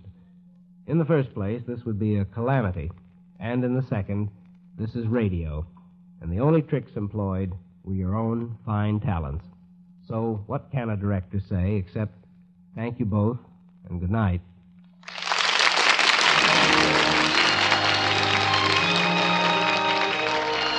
Bachelor Mother was presented through the courtesy of RKO Radio Pictures, distributors of the Howard Hughes production Vendetta, starring Faith DeMerg and introducing George Dole. Lucille Ball can currently be seen in the Columbia picture Fuller Brush Girl. Robert Cummings can soon be seen in the Columbia picture The Barefoot Mailman. This is Jimmy Wallington speaking and inviting you to listen next Thursday when we present for the first time on the air Thelma Jordan, starring Barbara Stanwyck and Wendell Corey, with screen director Robert Siodmak.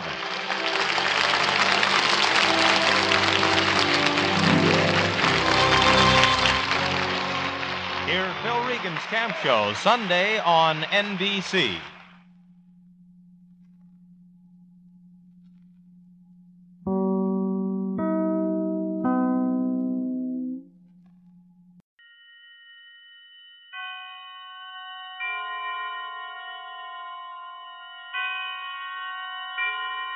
Roma Wines presents Suspense.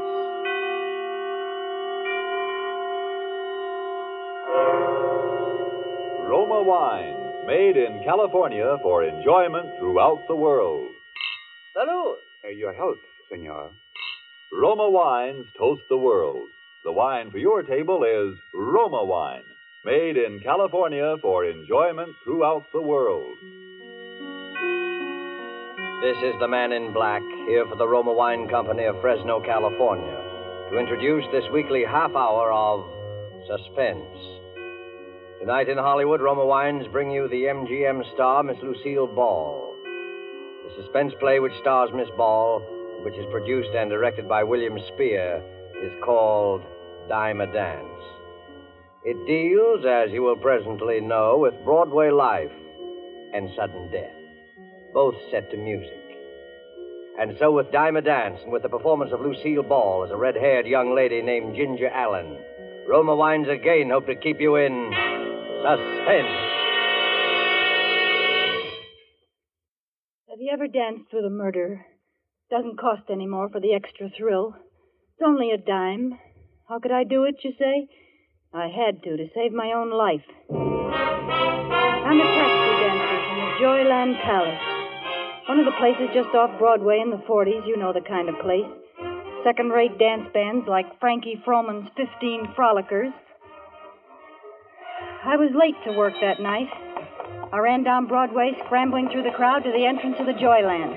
Fifty beautiful girls upstairs, boys. You better count them yourself. No admission, ten cents a dance. Come in, we're just getting started. The music is the very. Hello, Max. Hey, uh, Ginger, you better step on him. Marina's looking for you. You're late. He's burning. I know it. Has Julie come in yet? Not yet. Fifty beautiful girls waiting to dance. We just step right in. No admission, please. Walk right in there. Ah, good evening. So you finally decided to come, did you? Hiya, Marino. Sorry I'm late. Yeah, you ought to be. And so should Julie. All the cash customers are waiting. I sent out the girls before all of yous are here, and you say I'm playing favorites. Well, blame it on Julie. She gave me a stand up tonight. All right, so I'll blame it on Julie. Where is she? Isn't she here? No, and she ain't home neither, 'cause I phoned her there 15 minutes ago. I thought she was with you. And I thought she was here. Hey, if this is no gag, what happened to her? Well, that's what I'm beginning to wonder. Go on in and get your stuff on. Julie'll be all right. Yeah, maybe she slipped in while you were busy counting tickets or something. See you right away, Marino. Thanks for being late and being teacher's pet. We've been entertained by Mom here while waiting for you. All right, lay off. Mom, throw me that foot powder. Looks like a heavy night out there. My feet still hurt from last night. Here you are, dearie. That's the way I am, girlies. What I like every once in a while is a good, juicy murder. Nice kid, no enough to be murdered herself. Throw me that dress, would you, Madame Defarge, the green one? Is Julie here? Not unless she's hiding in the closet, honey. Do any of you know where she is? You asking us? Ain't she your buddy? Maybe they had a fight. Well, did any of you hear from her? Why not ask Marino? He's been hanging around her. Now, that Oh. southern girl, Sally, she used to work in a joint like this one further uptown. There was a murder for you. Come on, hurry it up in there. Out in the floor and step on it. She just never showed up to work one night. Who didn't? That southern girl, Sally. Then they found her. That was about three years ago. Oh, what a sight she was when the police discovered the body. Oh, cut it out, Mom. Then there was the Robinson gal out in Oh. Brooklyn, stabbed to death. They found a phonograph and records by a body didn't even belong to her. The murderer brought his own music. Oh, she was a dance hall pony, too. Maybe some guy has it in for you girls. Pleasant character. Well, maybe one fella kills the both of them. Maybe there's a dance hall killer still at large getting ready for his next victim. Now, what do you think I pay you girls for anyway? I often wonder. Joe Marino, think we're giving a free show in here? Ah, you couldn't interest anybody in that chassis of yours, even with a set of dishes thrown in. All right, all of you, file out. I got something to tell Ginger. Ah, come on, get out. Uh, Ginger, what I wanted to see you. I about. know, I know, Marino. I put you in a spot. I'll be dressed in a minute, and if you ward off those garlic eaters tonight, I'll work twice as hard and make it up to you, honest. I'm in no spot, Ginger, but you are. Marino, what's the matter? What's happened? The police want to see you, Ginger. Police? What for? I didn't do anything. I'm sorry, Ginger, but you, Something's happened to Julie. that's what the police want to see you by. Julie's dead, Dead. murdered.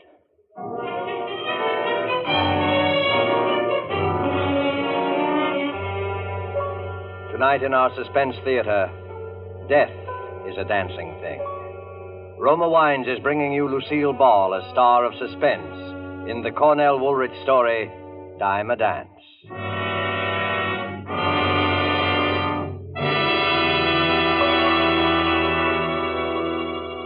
You have heard the prologue for tonight's tale of suspense. Before we return to the scene of our drama, let me say just this. Few spots on the globe boast the unique and perfect combination of nature's gifts, which makes possible truly good wine. Wine which the whole world can enjoy. But wine experts will tell you that among those fortunate spots, none can surpass the vineyards of our own California. From these renowned California vineyards come Roma wines, wines so perfect in flavor, so delightful, that they are enjoyed in many countries of the world. To us in America, Roma wines are an everyday treat, for we may buy them at an astonishingly low price, since we pay no import duties or expensive shipping costs. Do you enjoy a delicious tangy sherry? Tomorrow, treat yourself to a glass of Roma California sherry. We're sure you will agree you've never tasted finer. With your first sip, you'll understand why Roma wines are America's largest selling wines.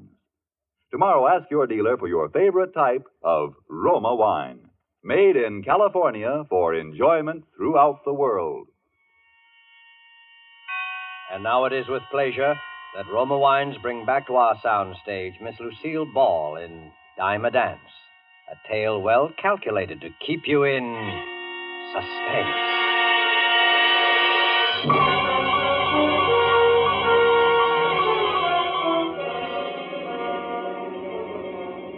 All the way over in that police car with those two flat feet from homicide, I could see Marino's face when he said, murdered. Poor Marino. We got out and walked up to the third floor of the building, to Julie's room. Marino never said a word. All right, sister, in here. Is, is she is she still in there? No, you won't have to look at her. Oh. How did it happen? Strangled. Why didn't she yell out? There were plenty of people around. Now, look, Ginger, we're asking the question. Oh. Yeah, but since you raise it, we figured the person who could get close enough to kill her was someone she felt safe with. Ah, she was murdered by someone she trusted, by a friend. Well, I was the only friend she had. Yeah, so they tell us. Unless she had a boyfriend. And who was her boyfriend? Yeah. If she was strangled, where did all the blood come from? Flatfoot didn't answer Marino. He shut up all at once, as if he didn't have the heart to tell us the rest of it. His eyes gave him away, though. I got the whole score just following his gaze around the room. First, he looked at the little phonograph. By using bamboo needles, she could play it late at night. Soft, you know, so no one could hear it. The needle was worn down halfway, all, all shredded as though it had been played over and over. Then his eyes wandered to a flat piece of paper that it had eight or ten shiny new dimes on it. Some had little brown flecks on them.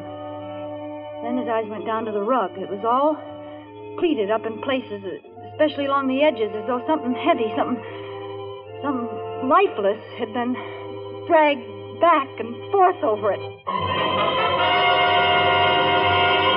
You mean he danced with her after he killed her? Gave her a dime a dance even then? Now, will you tell us? Who was her boyfriend? Play that record. Maybe she'll remember some guy they both knew who was kept on the piece. It was the only one he played.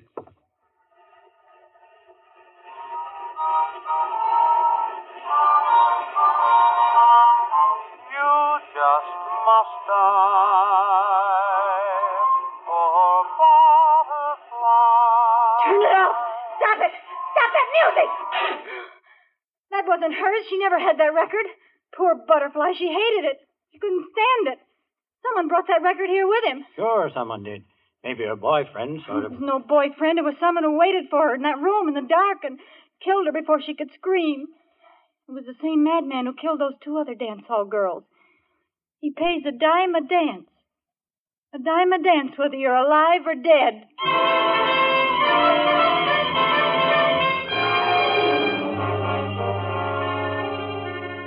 Back at the grind.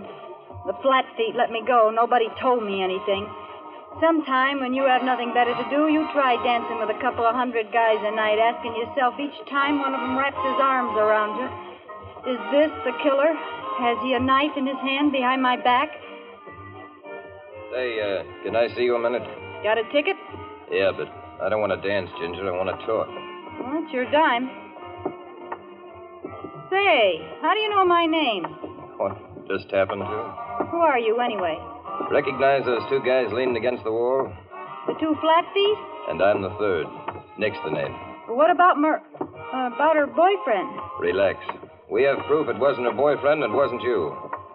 Oh, then you expect him to show up again after what he's done already, huh? We just got the report on those other two girls. They were killed by a maniac who played poor Butterfly. Also, the fingerprints in all three cases match. He'll keep it up until we get him. How do you know what he looks like? We don't. We only know he isn't through yet. That's why I was assigned to protect you. Protect me. Yep. Keep my eye on you all night while you work, and then take you home right to your door. Uh, Marino knows about the other two dicks, but no one knows about me. Fact is, headquarters told me not to tell even you. Then why did you? I just saw how touchy you are. I don't want you to misunderstand my intentions. Well, what if someone asks me who you are? Uh, Say I'm your new boyfriend. Oh, don't get smart. I never had a boyfriend. Good, now you've got one. Oh, 35 girls on this musical chain gang. Why do you pick on me? Because we found out one more thing about the killer's habits. The two girls that were murdered before Julie both had red hair. Julie had red hair. Yeah.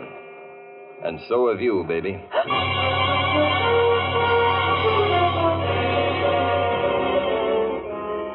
So I was set up as victim number four. Nice thought.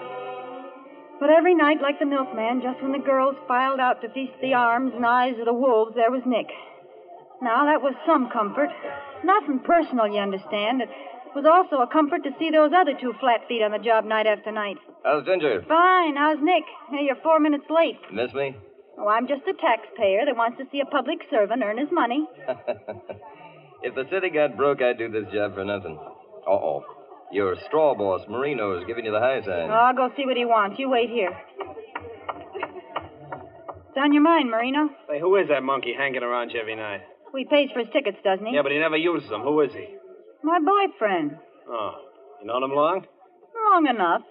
Take care of yourself, Ginger. Don't worry, Marino. I know my way around, but thanks. Besides, we're not running any matrimonial bureau around here. You got to spread yourself around a little more. Share the wealth. There's other customers. All right, all right. Now, watch out, will you? All right.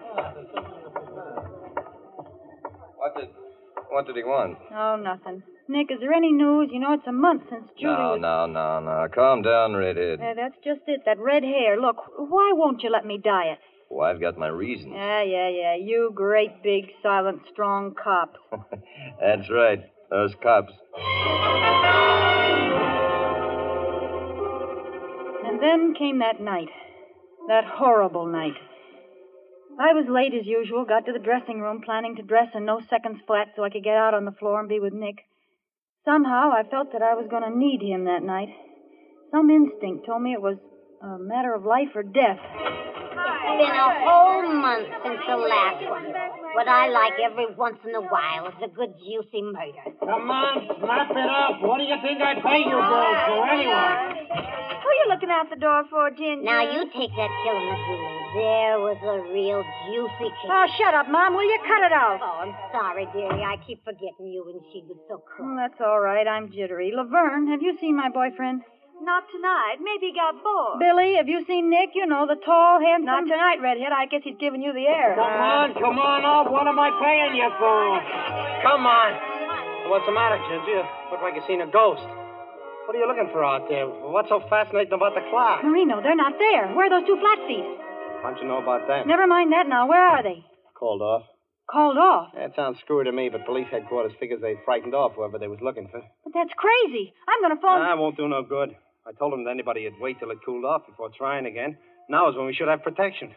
Well, come on, get out on the floor. Come on, Ollie, out on the floor. All right, I'll be out in a second. Really, I will, Marino. Laverne. Yes, honey. As soon as Nick comes in, tell him to come right here. Tell him to tap on the door, will you? Sure enough, sugar.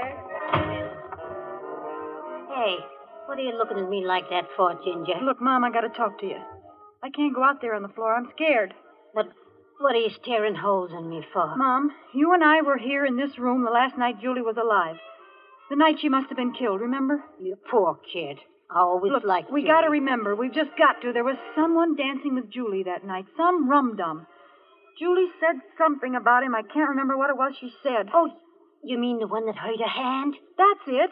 That's it. Hurt her hand. Bent her wrist back when they were dancing. Yeah, that's the guy.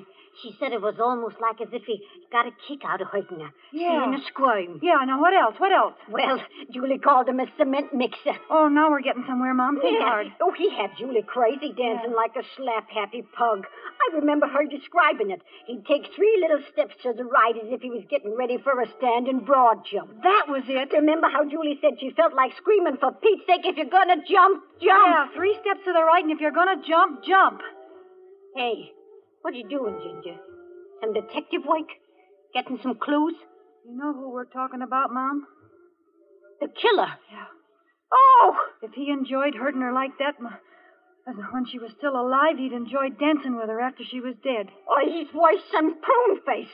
Why, that. There's someone I gotta tell this to right away. Oh, where the. Nick! See you later, Mom. Hey, how's Ginger? Oh, Nick. How's Nick? Are you trembling? Sure, it's me. Why not? I thought you were called off the case. We were. Now, what are you doing here? Habit. Do you mind? No, you dumb ape, I don't mind. Boy, how I don't mind. And uh, as long as it isn't duty anymore, do you mind if I do something to you that I've wanted to do for days? Well, depends. I want to take you in my arms. All right, take me in your arms and dance. Anyway, for the time being, I'm a rotten dancer. you're telling me. Nick, Nick, we gotta talk. I just found out something about the killer that you ought to know. Later. I paid Marina for all the dances to the end. We can leave whenever you want. After this song, they play Dinah, and then comes the break. We can leave then. What makes you so sure? Well, the band always plays the song in the same order. Then they can sleep while they work. I tell time by 'em. Limehouse Blues means it's 10:45. Lady was a tramp means 11:15. Dinah means 11:30. Never changes except when there's a request number. you know, I like everything about you. I like everything about you, but your dancing. Let up on my hand, will you? You're bending it upside down. It hurts my wrist. I uh, told you I was a rotten dancer. Well, for Pete's sake, don't dance like you were priming for a standing broad jump. If you're going to jump, jump. That's not Dinah. No, certainly isn't. It's a request number. Who requested it? I did.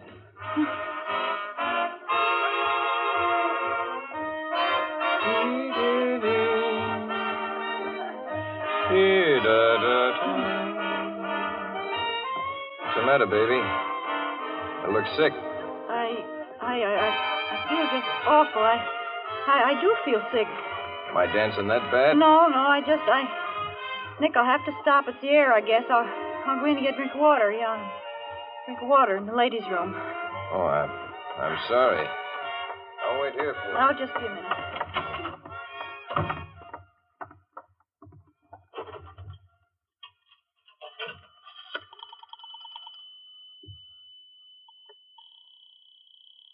Operator, Operator, operator, give me the police department, homicide squad. police department homicide right away.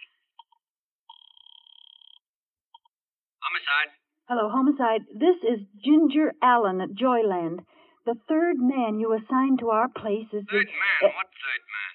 Nick Ballister, the one you assigned to protect me. We have no Nick Ballister, and there was no man assigned by us to protect you. It's the killer. He's taking me out with him. I don't know where to. Look, I'll, I'll leave a trail of ticket stubs. Please come quick. Ginger. Uh, uh, goodbye, uh, Katie. Uh, sorry you couldn't work tonight. I'll, I'll fix it with Marino. How you feeling? You shouldn't have come in here, Nick. Didn't you see the sign? All that? Men keep out, violator subject to arrest? Didn't say positively. Besides, they wouldn't arrest a cop. Why couldn't you leave me in here alone? You were gone so long, I thought something had happened. Nothing's happened. Yet.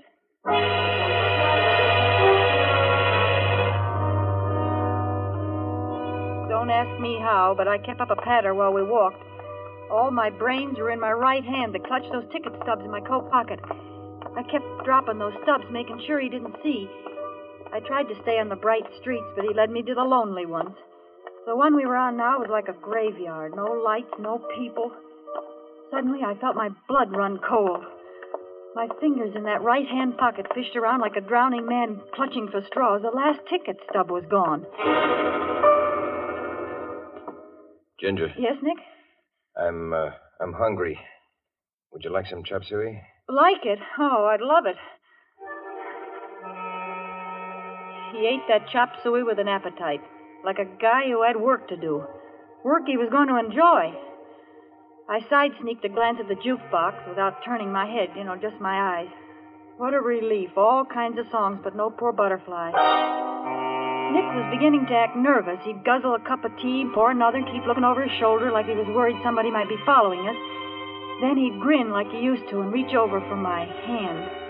He pressed my fingers till they hurt, hard, like he never pressed them before. I guess, I guess he couldn't wait.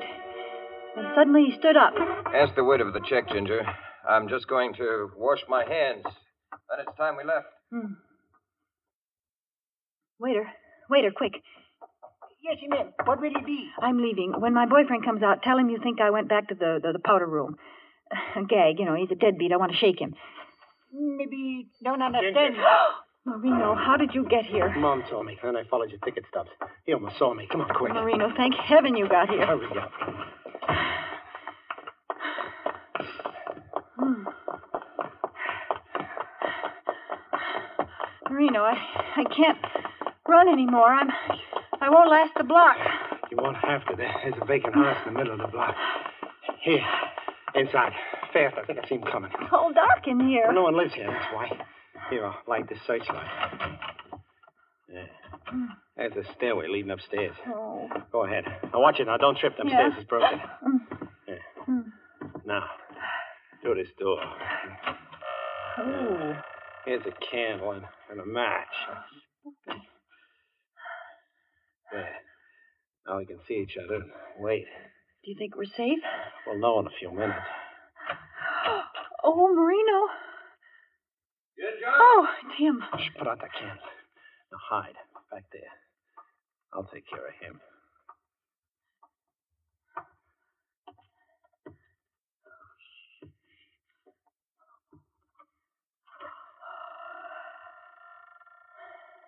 Ginger.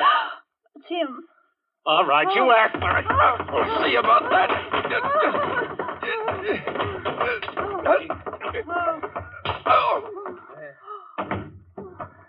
Marino.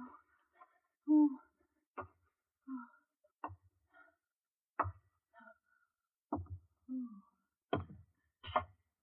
Who is it? Who, who is it? Answer me. Answer me, please. Oh. Oh.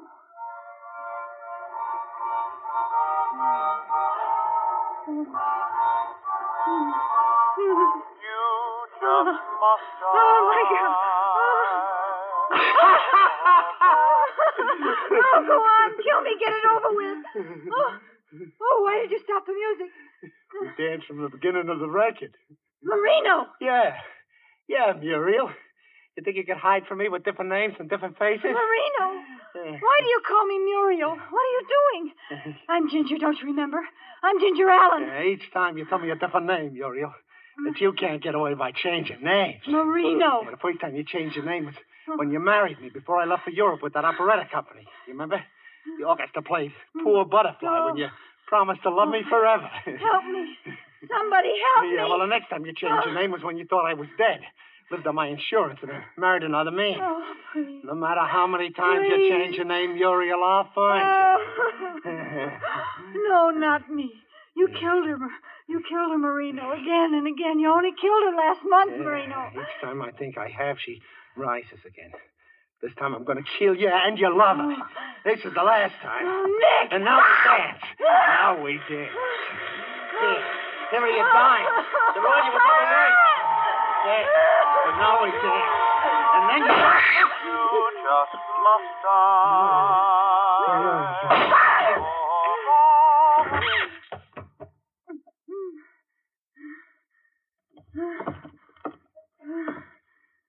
How's Ginger? Oh, Nick. Oh, Nick. I thought he killed you. I got an awfully hard head. Police will be here in just a minute. Oh, Nick. Ah, How do you fit into this? Headquarters never heard of you. They were instructed to say that in case you called. Well, what was the idea? Scaring me to death. Well, I figured Marina would follow Ginger and her boyfriend once he thought the police were off the case, and when he did, I had to have you thinking I was the killer, so you'd run off with him willingly. Why, you no good. It was the only way to find his hideout and the evidence we need the phonograph, the record, and the attempted murder. At my expense, you big piece of. Uh, another thing. How'd you know about dancing like a broad jumper and turning up my wrist? Oh, I listened outside the door to you and Mom talking about that in the dressing room tonight. Oh. Gave me a couple of neat pointers. Yeah. I put them together with poor Butterfly so I could scare the daylights out of you. Oh, you did, too. I ought to ring your Now, Oh, calm down. No wife of mine is going to have a red-headed temper. wife of yours. You'll do anything to learn how to dance, won't you? yeah, it looks that way. No wonder you didn't want me to dye my hair. You wanted that nice, premature gray color.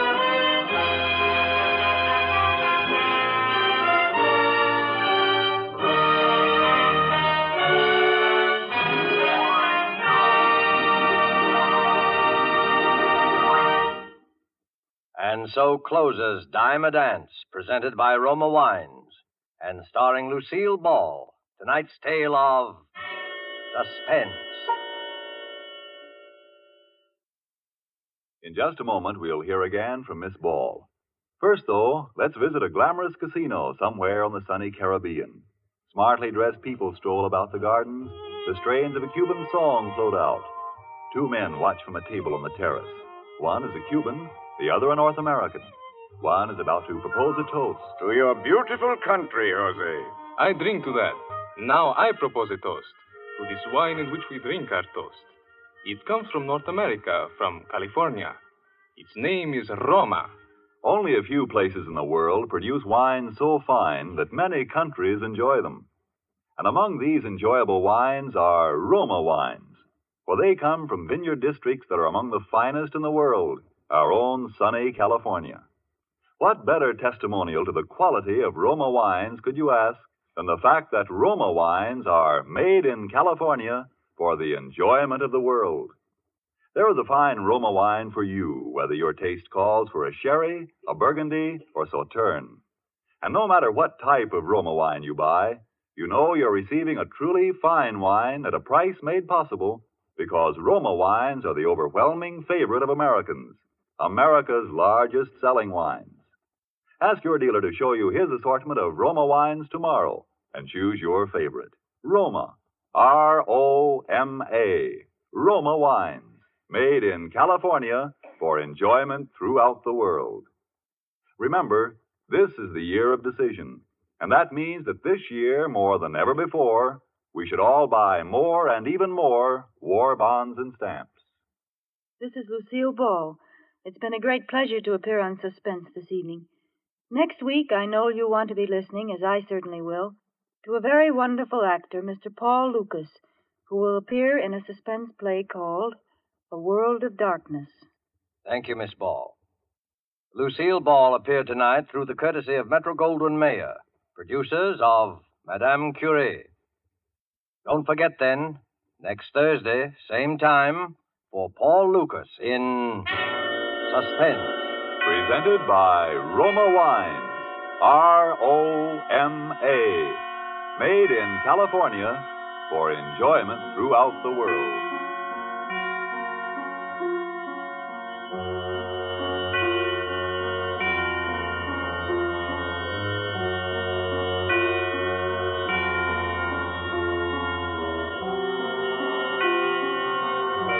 This is the Columbia Broadcasting System. Don't throw away your old computer. Make it come alive with Linux, the free operating system. Linux revives old computers and makes new ones as fast as lightning. There are hundreds of Linux versions packed with all the free software you'll ever need. Linux is easy to download and you can try it out before you install. You can run it alongside Windows for comparison. Take time to learn about Linux. L I N U X, the free open source operating system.